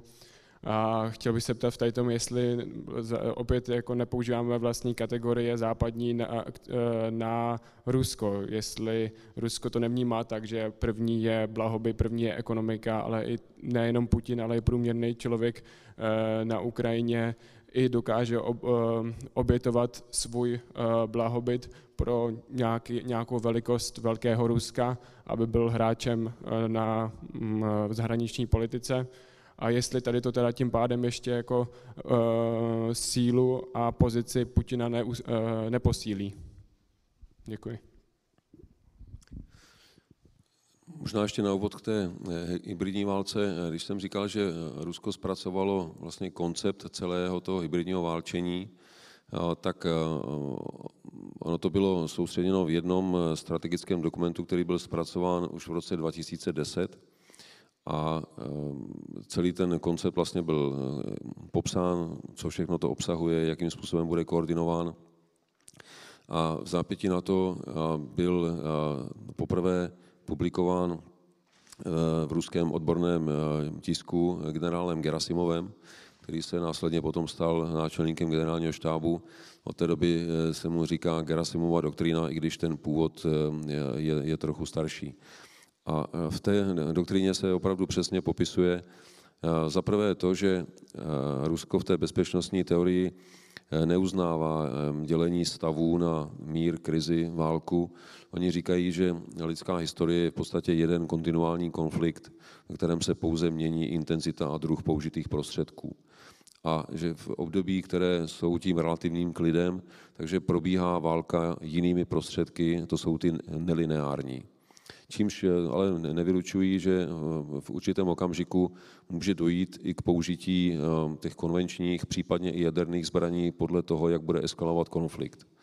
A v tomto případě, v případě konkrétním Ukrajiny, no tak oni ty, tu hybridní válku proti Ukrajině vlastně nepřestali používat už z toho období před anexí Krymu. Ta hybridní válka proti Ukrajině pokračovala nejenom podporou separatistů na východním Donbase, ale pokračovala i dezinformačními kampaněmi, pokračovala kybernetickými útoky, pokračovala podporou všech uskupení přátelsky nakloněných Rusku na Ukrajině. To všechno běželo dál.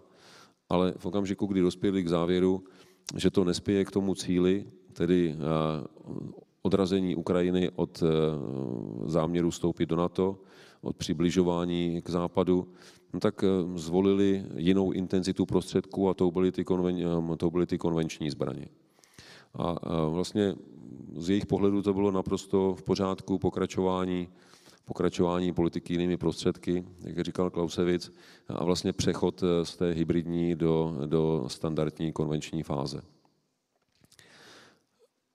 Ta druhá otázka, připomeňte mě. To byla ohledně té aplikace těch našich kategorií na to Rusko, jestli tady to vlastně ještě Putinovu pozici neposílí, vlastně, že my si myslíme, že když tam teďka nebude ekonomika sílit. Jo. jo. No,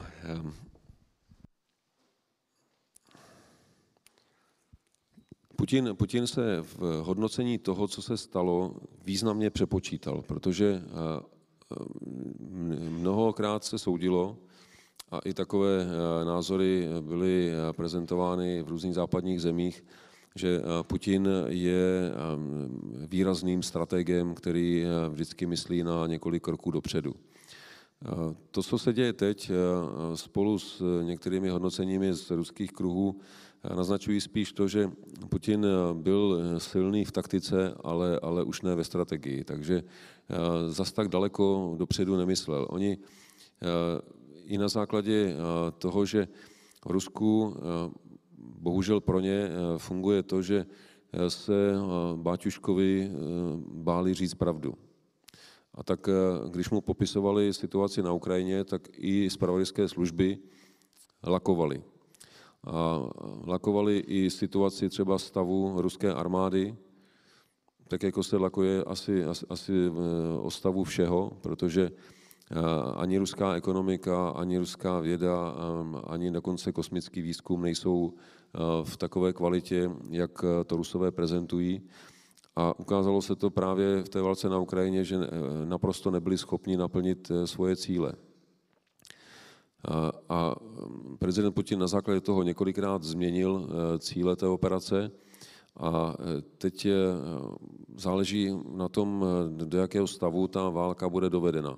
Na jednu stranu Západ se snaží sankcemi i mezinárodní izolací Ruska maximálně omezit jeho schopnost vést agresivní válku a donutit ho k tomu, že v určitém bodě prostě budou muset to zastavit, protože nebudou mít už na to, aby to utáhli. A zároveň se snaží podporovat Ukrajinu jak materiálně, tak vojensky aby byla v obraně eh, natolik efektivní, že Rusko nedosáhne úspěchu. Ale Rusko a zvlášť prezident Putin eh, teď asi nemá jinou možnost, než eh, dosáhnout nějakého úspěchu, protože pokud by neměli něco, co budou moct deklarovat jako úspěch, tak to znamená pro prezidenta Putina i pro jeho režim konec. A toho jsou si asi všichni vědomi. I když teď s tím, jak se Ukrajina úspěšně brání, tak eh, výsledek, který by eh, vyústil k nějakou dohodu, eh, se zdá téměř nepravděpodobný, protože Rusko nechce ustoupit z důvodů, o kterých jsem mluvil. Varianta, že by prezident Putin prostě vyhlásil další zásadní projev, ve kterém by řekl, že to všechno byla chyba, vrátíme se zpátky na svoje území a nahradíme Ukrajině to, co jsme rozbili, je asi naprosto absurdní. Eh, ale zároveň eh, se dá těžko očekávat, že Ukrajina i s veškerou západní pomocí bude mít dostatečnou kapacitu k tomu, aby osvobodila plně svoje území, tedy včetně celého Donbasu a včetně Krymu. Na to by ehm, musela mít eh, mnohem větší zdroje a samozřejmě i mnohem větší a déle trvající podporu Západu. A samozřejmě by to taky stálo ještě životy obrovského množství lidí. A dá se tedy očekávat, že to konečné řešení bude někde, někde mezi tím. Pro Ukrajinu to bude pokud bude muset obětovat část svého území, hořká pilulka ke spolknutí, která by se dala částečně kompenzovat tím, že se Západ k Ukrajině postaví vstřícně tak, jak by si zasloužila. Jinými slovy, že ji nabídne v okamžiku podepsání nějakého příměří statut buď kandidátské země nebo přidruženého členství a doplní ho o jasný plán obnovy Ukrajiny. Něco jako Marshallův plán pro Ukrajinu. V takovém případě by ta situace mohla být pro Ukrajinu přijatelná, protože i při tom vědomí ztráty části území by měli naprosto konkrétní vizi před sebou, která povede k tomu, že se v krátké době dokážou postavit na nohy a, a, a zbavit se následků války. V opačném případě to může vést k dlouhé válce, která bude víceméně poziční, která by se podobala tomu konfliktu, který dosud probíhal na Donbasu, akorát s tím rozdílem, že by v něm asi umíralo víc lidí a dalo by se těžko očekávat, kdy takový konflikt končí, protože na konflikt eh, nízké intenzity by obě strany měly ještě dlouho zdrojů dost. Takže tady si jako těžko představit nějaké dobré řešení. Nemyslím si, že by bylo eh, cestou, tak jak jste použil termín, vrátit Rusko do středověku, eh, tím bychom si asi moc nepomohli. Já myslím, že bude velice důležité najít cestu, která na jednu stranu eh, dá Rusku jasně najevo, že tudy eh, dál pokračovat nemůžou. Na druhou stranu nepovede eh, k vnitřnímu kolapsu Ruska. Protože vnitřní kolaps Ruska by asi pro nás všechny byl mnohem větší noční můrou, než Rusko, které známe, známe dnes, to znamená, eh, víme asi, co od něho čekat. Eh, Rusko, které alespoň vnitřně eh, je víceméně stabilní, protože rozpadlé Rusko možná s nějakou občanskou válkou, s miliony uprchlíků by znamenalo opravdu hruzu, hruzu, kterou si asi těžko dokážeme představit. Takže na jedné straně to bude opravdu o té vyváženosti reakce a nepodléhat naivním představám ani z jedné strany, Eh, že se může podařit něco jako absolutní vítězství. Nic takového v této situaci asi neexistuje. Tak já dám slovo tady, pak tě vlastníku prosím v první řadě. Děkuji. Eh, já bych se chtěla zeptat na dvě takové jednoduchoučké otázky. Jednak, co je podle vás největší bezpečnostní hrozbou v současnosti? A druhá, jestli podle vás existuje nějaký vládní systém, který by mohl v tak diverzifikované, rozsáhlé zemi s tolika historickými křivdami, jako je Rusko, vůbec fungovat, aby se ta země dala spravovat jako, jako jeden územní celek správní, který by mohl fungovat v tom současném západním systému jako plno, plnohodnotný partner. No,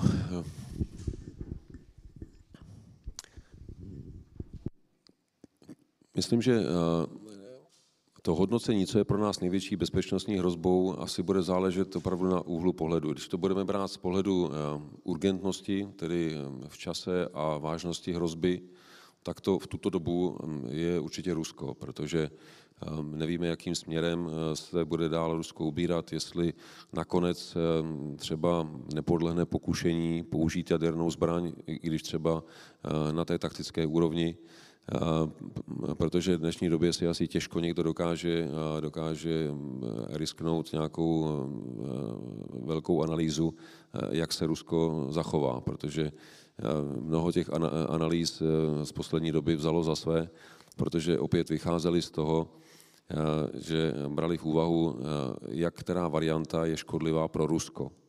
A v okamžiku, kdy eh, se schylovalo k válce na Ukrajině, tak mnozí experti, a já jsem to vnímal úplně stejně, tak jsme říkali, válka je sice možnou variantou, ale z hlediska pravděpodobnosti menší než nějaká kombinace vojenských a hybridních opatření, protože plnohodnotná válka by byla pro Rusko tou nejhorší variantou. A přece prezident Putin není takový blázen, aby pro Rusko eh, zvolil tu nejhorší z možných variant. No a ona nakonec byla. A bylo to ne proto, že by byl takový blázen, ale on je, on je hluboce přesvědčen o tom, že ta varianta je právě tou nejlepší pro Rusko. Že naopak, naopak měla přinést nejvíc úspěchů. V tom je možná to nebezpečí té jiné interpretace reality. Takže já myslím, že v nejbližším horizontu je to Rusko, ale v dlouhodobějším horizontu to bude pro eh, demokracie obecně Čína. Protože eh, Čína, byť dneska se nám nejeví jako zásadní bezpečnostní riziko, tak Čína si jde velice cílevědomě a dlouhodobě za svým, tedy za globální dominancí. A pokud by tohoto cíle dosáhla, tak vzhledem k tomu, o jaký režim se jedná, s jakým přístupem k občanům, s jakým přístupem k mezinárodním vztahům, tak eh, se dá s jistotou očekávat, eh, že svět by byl úplně jiný, než je dnes. A jestli nebudeme schopni eh, jako demokracie, a teď nemyslím jenom EU a NATO, ale myslím tím Evropa společně s Amerikou a s dalšími demokraciemi ve světě, jako je Izrael, Austrálie, Nový Zéland, Eh, Jižní Korea, Japonsko, jestli nebudeme schopni mnohem více spolupracovat, jestli nebudeme schopni vytvořit dostatečnou protiváhu Číně, tak aby nemohla začít přepisovat pravidla, ať už to budou pravidla mezinárodního obchodu, případně mezinárodního finančního systému, ale i třeba eh, kontroly území, tak eh, Čína se bude prosazovat tak, jak jí to umožníme.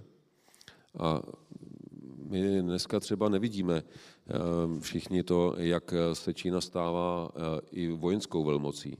Protože na rozdíl od, od Ruska, které každý byť dílčí úspěch eh, hned komunikovalo na venek, čímž vytvářelo mnohdy zkreslený obrázek o síle a, a moci ruské armády, tak Čína modernizuje mnohem větším tempem, mnohem důsledněji. Na rozdíl od Ruska se polovina peněz, které jsou na armádu určený, nerozkradou nikde, ale opravdu se dostanou tam, kam mají.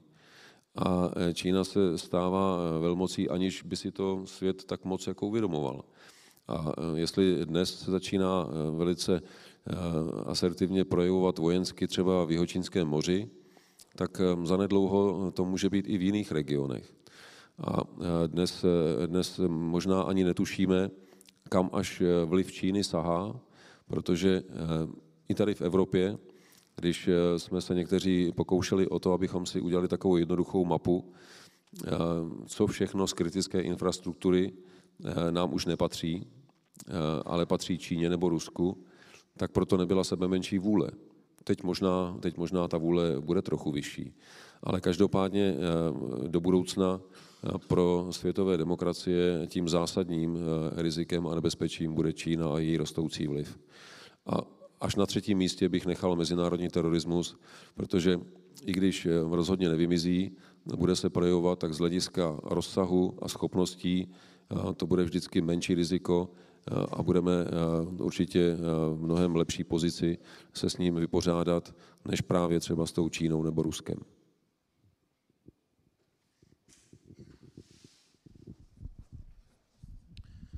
Pane generále, je z trochu jiného soudku. Já jsem měl teď taky příležitost sledovat asi dva roky spolupráci armády České republiky s ministerstvem zdravotnictví na řešení té covidové krize. A jedna z nejzajímavějších věcí, co si z toho dnes je úplně, jako bych řekl, propastný rozdíl mezi neschopností a neefektivitou české státní zprávy a naopak efektivitou a schopností řešení nejenom krizových situací, ale téměř bych řekl jakýchkoliv úkolů české armády. Já to říkám jako nevoják, prostě bývalý civilkář, který s armádou nikdy neměl pozitivní vztah, řekl bych až doteď. Eh, chtěl jsem se vás zeptat, eh, protože pravděpodobně o tom víte hodně, jak je možné, že nějaká reforma armády se za posledních 30 let povedla pro mě teda tak dobrým způsobem, na rozdíl reforma české státní zprávy se nepovedla téměř vůbec, zdá se. A jestli z toho nedokážete vyučit, vy, vy, použít nějaké poučení, co by se s tou českou státní zprávou mělo dělat. Děkuji. Já myslím, že ten důvod je poměrně jednoduchý. A sice armáda České republiky ještě před vstupem do NATO se začala účastnit zahraničních misí. Ty první byly mírové mise pod hlavičkou OSN, a potom už pod hlavičkou NATO. A v prostředí, ve kterém se umírá, není čas ani prostor na žádné předstírání nebo hraní. Tam prostě musíte strukturu, procesy, chování vypilovat tak, aby ty podmínky pro případný neúspěch, který se projeví eh, potom na ztrátách na životech, byl co nejmenší. Takže eh, ten, ten tlak byl naprosto bezprostřední a i díky tomu, že jsme vstoupili do NATO, tak jsme získali možnost srovnávání. To je jedna z opravdu eh, velkých výhod být v nějaké alianci nebo koalici, protože tím, že se srovnáváte s ostatními, tak si uvědomujete, kde jsou vaše vaše silné a slabé stránky a můžete na tom pracovat. Každá armáda, která funguje sama za sebe, tak tohleto srovnání většinou nemá a pak nemá moc eh, impulzu k tomu se zlepšovat. A eh, naše armáda sice má spoustu různých problémů, ale musím říct, eh, že v tom, jak fungovat efektivně, vnitřně už opravdu je na úrovni ostatních armád NATO. Státní zpráva takovému tlaku vystavená není. Tam se, tam se neumírá na základě, na základě zkušeností, i když krize s covidem ukázala, že chybná rozhodnutí mohou vést k úmrtí, ale ne, není tam vyvozena žádná přímá, přímá odpovědnost a, a na základě toho a pak ani žádné důsledky. V té státní správě se prosazují změny mnohem, mnohem hůř, protože je tam nejenom velká rezistence těch organizací samotných, ale je tam i, eh, vstupuje do hry ten politický faktor, protože eh, žádný minister eh, nechce otevřeně připustit, že v jeho rezortu jsou nějaké problémy, ani nechce přistupovat k tomu, že by se nějak zefektivňovalo a propouštilo, protože by to on, by musel být on, kdo by to pak musel, musel prodat. A z toho důvodu se hodně často i velice dobré úmysly jak eh, dojít k nějakým změnám ve státní správě, eh, velice rychle zastaví na tom, proč to nejde. Ale eh, faktem je, že když pojedeme v tomhle, v tomhle mechanismu dál, tak ta naše státní zpráva opravdu bude brzdou. A to, že to jde, že ty příklady jsou, myslím, není potřeba nějak zdůrazňovat, když se podíváme třeba na úroveň digitalizace, třeba Estonska, když se podíváme na efektivitu eh, státní zprávy v některých skandinávských zemích, tak eh, si myslím, že je kde brát, eh, brát příklady. A jestli to kterákoliv vláda bude myslet vážně se snižováním výdajů na státní zprávu, tak ji nezbyde nic jiného, než přistoupit k řadě bolestivých opatření, které ale občané jako voliči určitě přivítají, protože pokud se to projeví, eh, projeví s, s efektivněním a zjednodušením eh, veškeré byrokracie, tak eh, to určitě občan nějak rozporovat nebude. Tím spíš, když to bude mm, státní kasu stát, stát méně peněz. Ale opravdu to musí začít politickou odvahou, protože bez toho se do toho sahnout nedá. A zatím vždycky ta státní zpráva byla dostatečně rezistentní v tom, že dokázali každému z ministrů, který třeba částečně odvahu měl, vysvětlit, jak strašně problematický to je, co všechno to přinese a kolik by to muselo změnit zákonu a tak dále. Vytvoří vlastně eh, eh, takový eh, balast kolem toho, že si každý pak řekne, no tak ono asi bude lepší nechat to tak, jak je. Ale to, že to musíme řešit, to není pochyb, protože když se podíváme na nárůst administrativy a zároveň náročnosti finanční státní zprávy jenom za posledních pár let, tak um, to šlo velice strmě nahoru. A tímhle tempem se určitě jít nedá, zvlášť ne teď v situaci, kdy uh, budeme muset opravdu řešit úspory na každém kroku. Tak přátelé, blížíme se ke konci času, který máme na dnešní přednášku debatu vymezený, tak já teďka šáhnu dvakrát se na internet, myslím, že ten první dotaz bude celkem rychlý, a pak si dáme nějakou poslední otázku tady z publika, tak přemýšlejte, tak, dobrý den. Jste příbuzný s panem Pavlem Pavlem, který stěhoval sochy na Velikonočních ostrovech? Ne, příbuzný nejse, nejsme, i když um, by mi nebylo špatný mít takhle slavného příbuzného, ale um, spolu s inženýrem Pavlem jsme se sešli několikrát, protože v době, kdy já jsem byl náčelník generálního štábu, tak on byl místo starosta Strakonic. My jsme ve Strakonicích měli a máme vojenský útvar, takže jsme přicházeli mnohokrát do styku a legrační bylo, když jsme na některých těch veřejných akcích byli představováni moderátorkou a bylo tam přepavlováno, ale, ale a pak jsme taky tam dělali spolu jeden charitativní běh, takže známe se dobře, ale žádná příbuznost.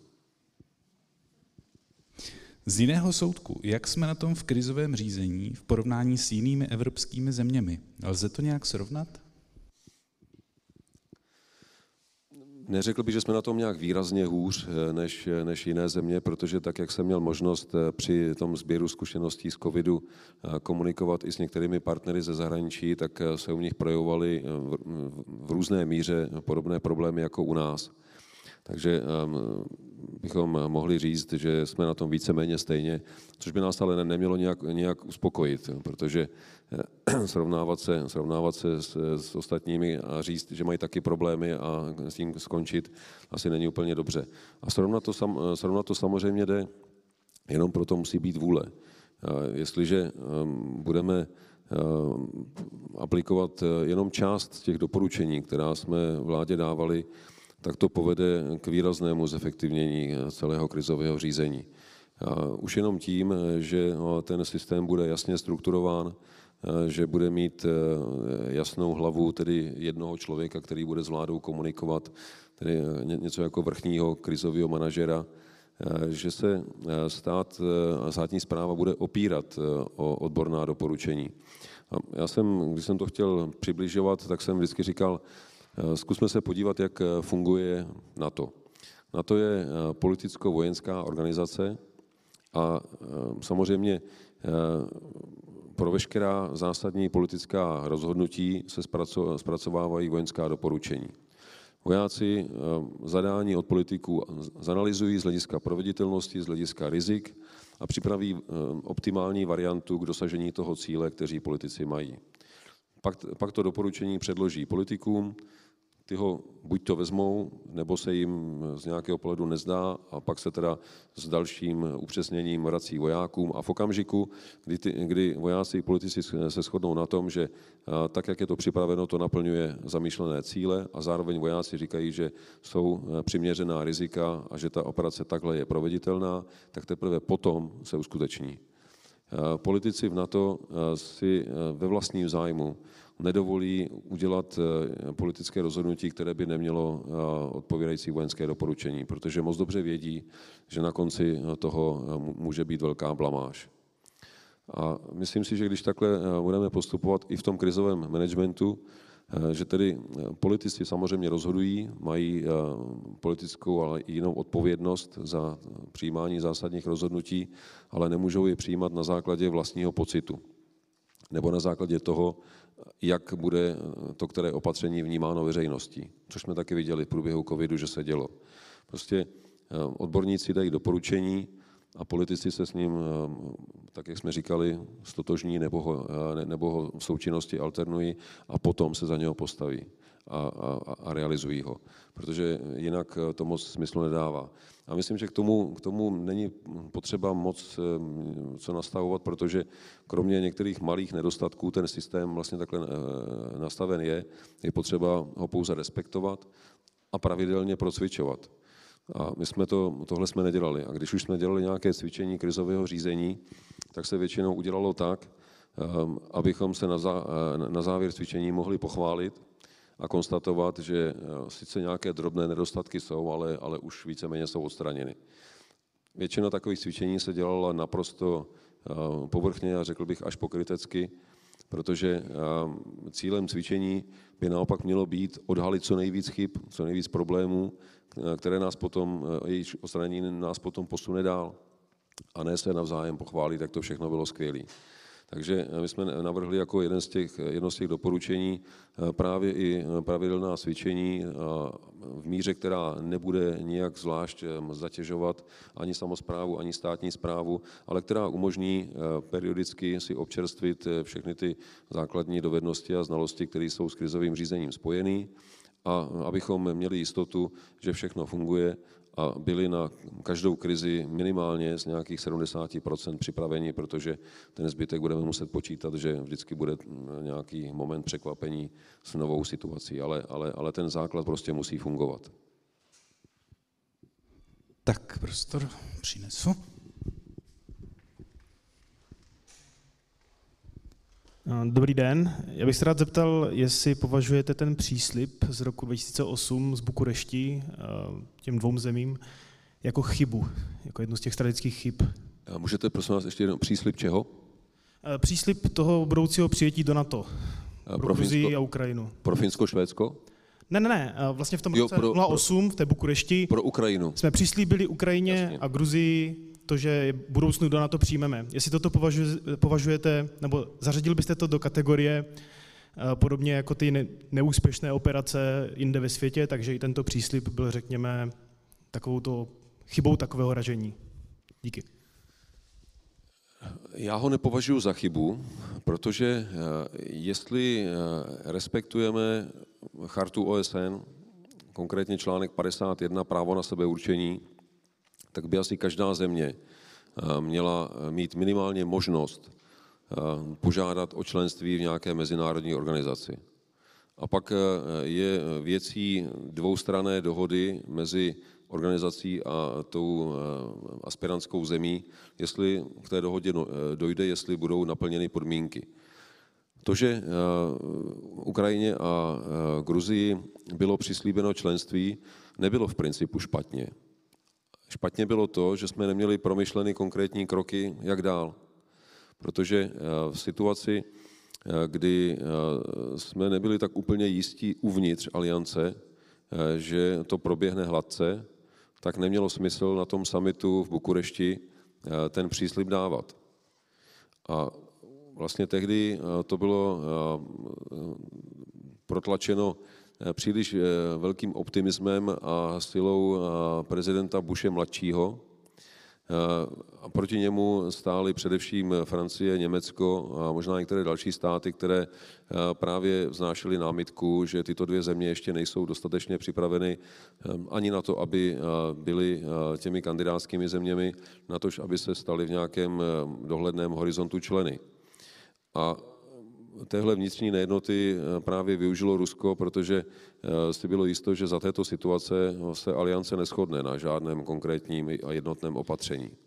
A vlastně z toho vznikla pro NATO eh, dost nepříjemná situace, kdy se cítilo zavázáno té Ukrajině i Gruzii nastavit nějaký speciální partnerský statut, mnohem širší spolupráci, a vlastně při každé příležitosti, kdy tyto státy byly přizvány k členství v Severoatlantické radě, a já jsem se těch jednání účastnil mnohokrát, tak jim vlastně opakovat, jak je, je fajn, že úspěšně pokračují na té cestě přípravy a jak ještě musíme na tom dál pracovat.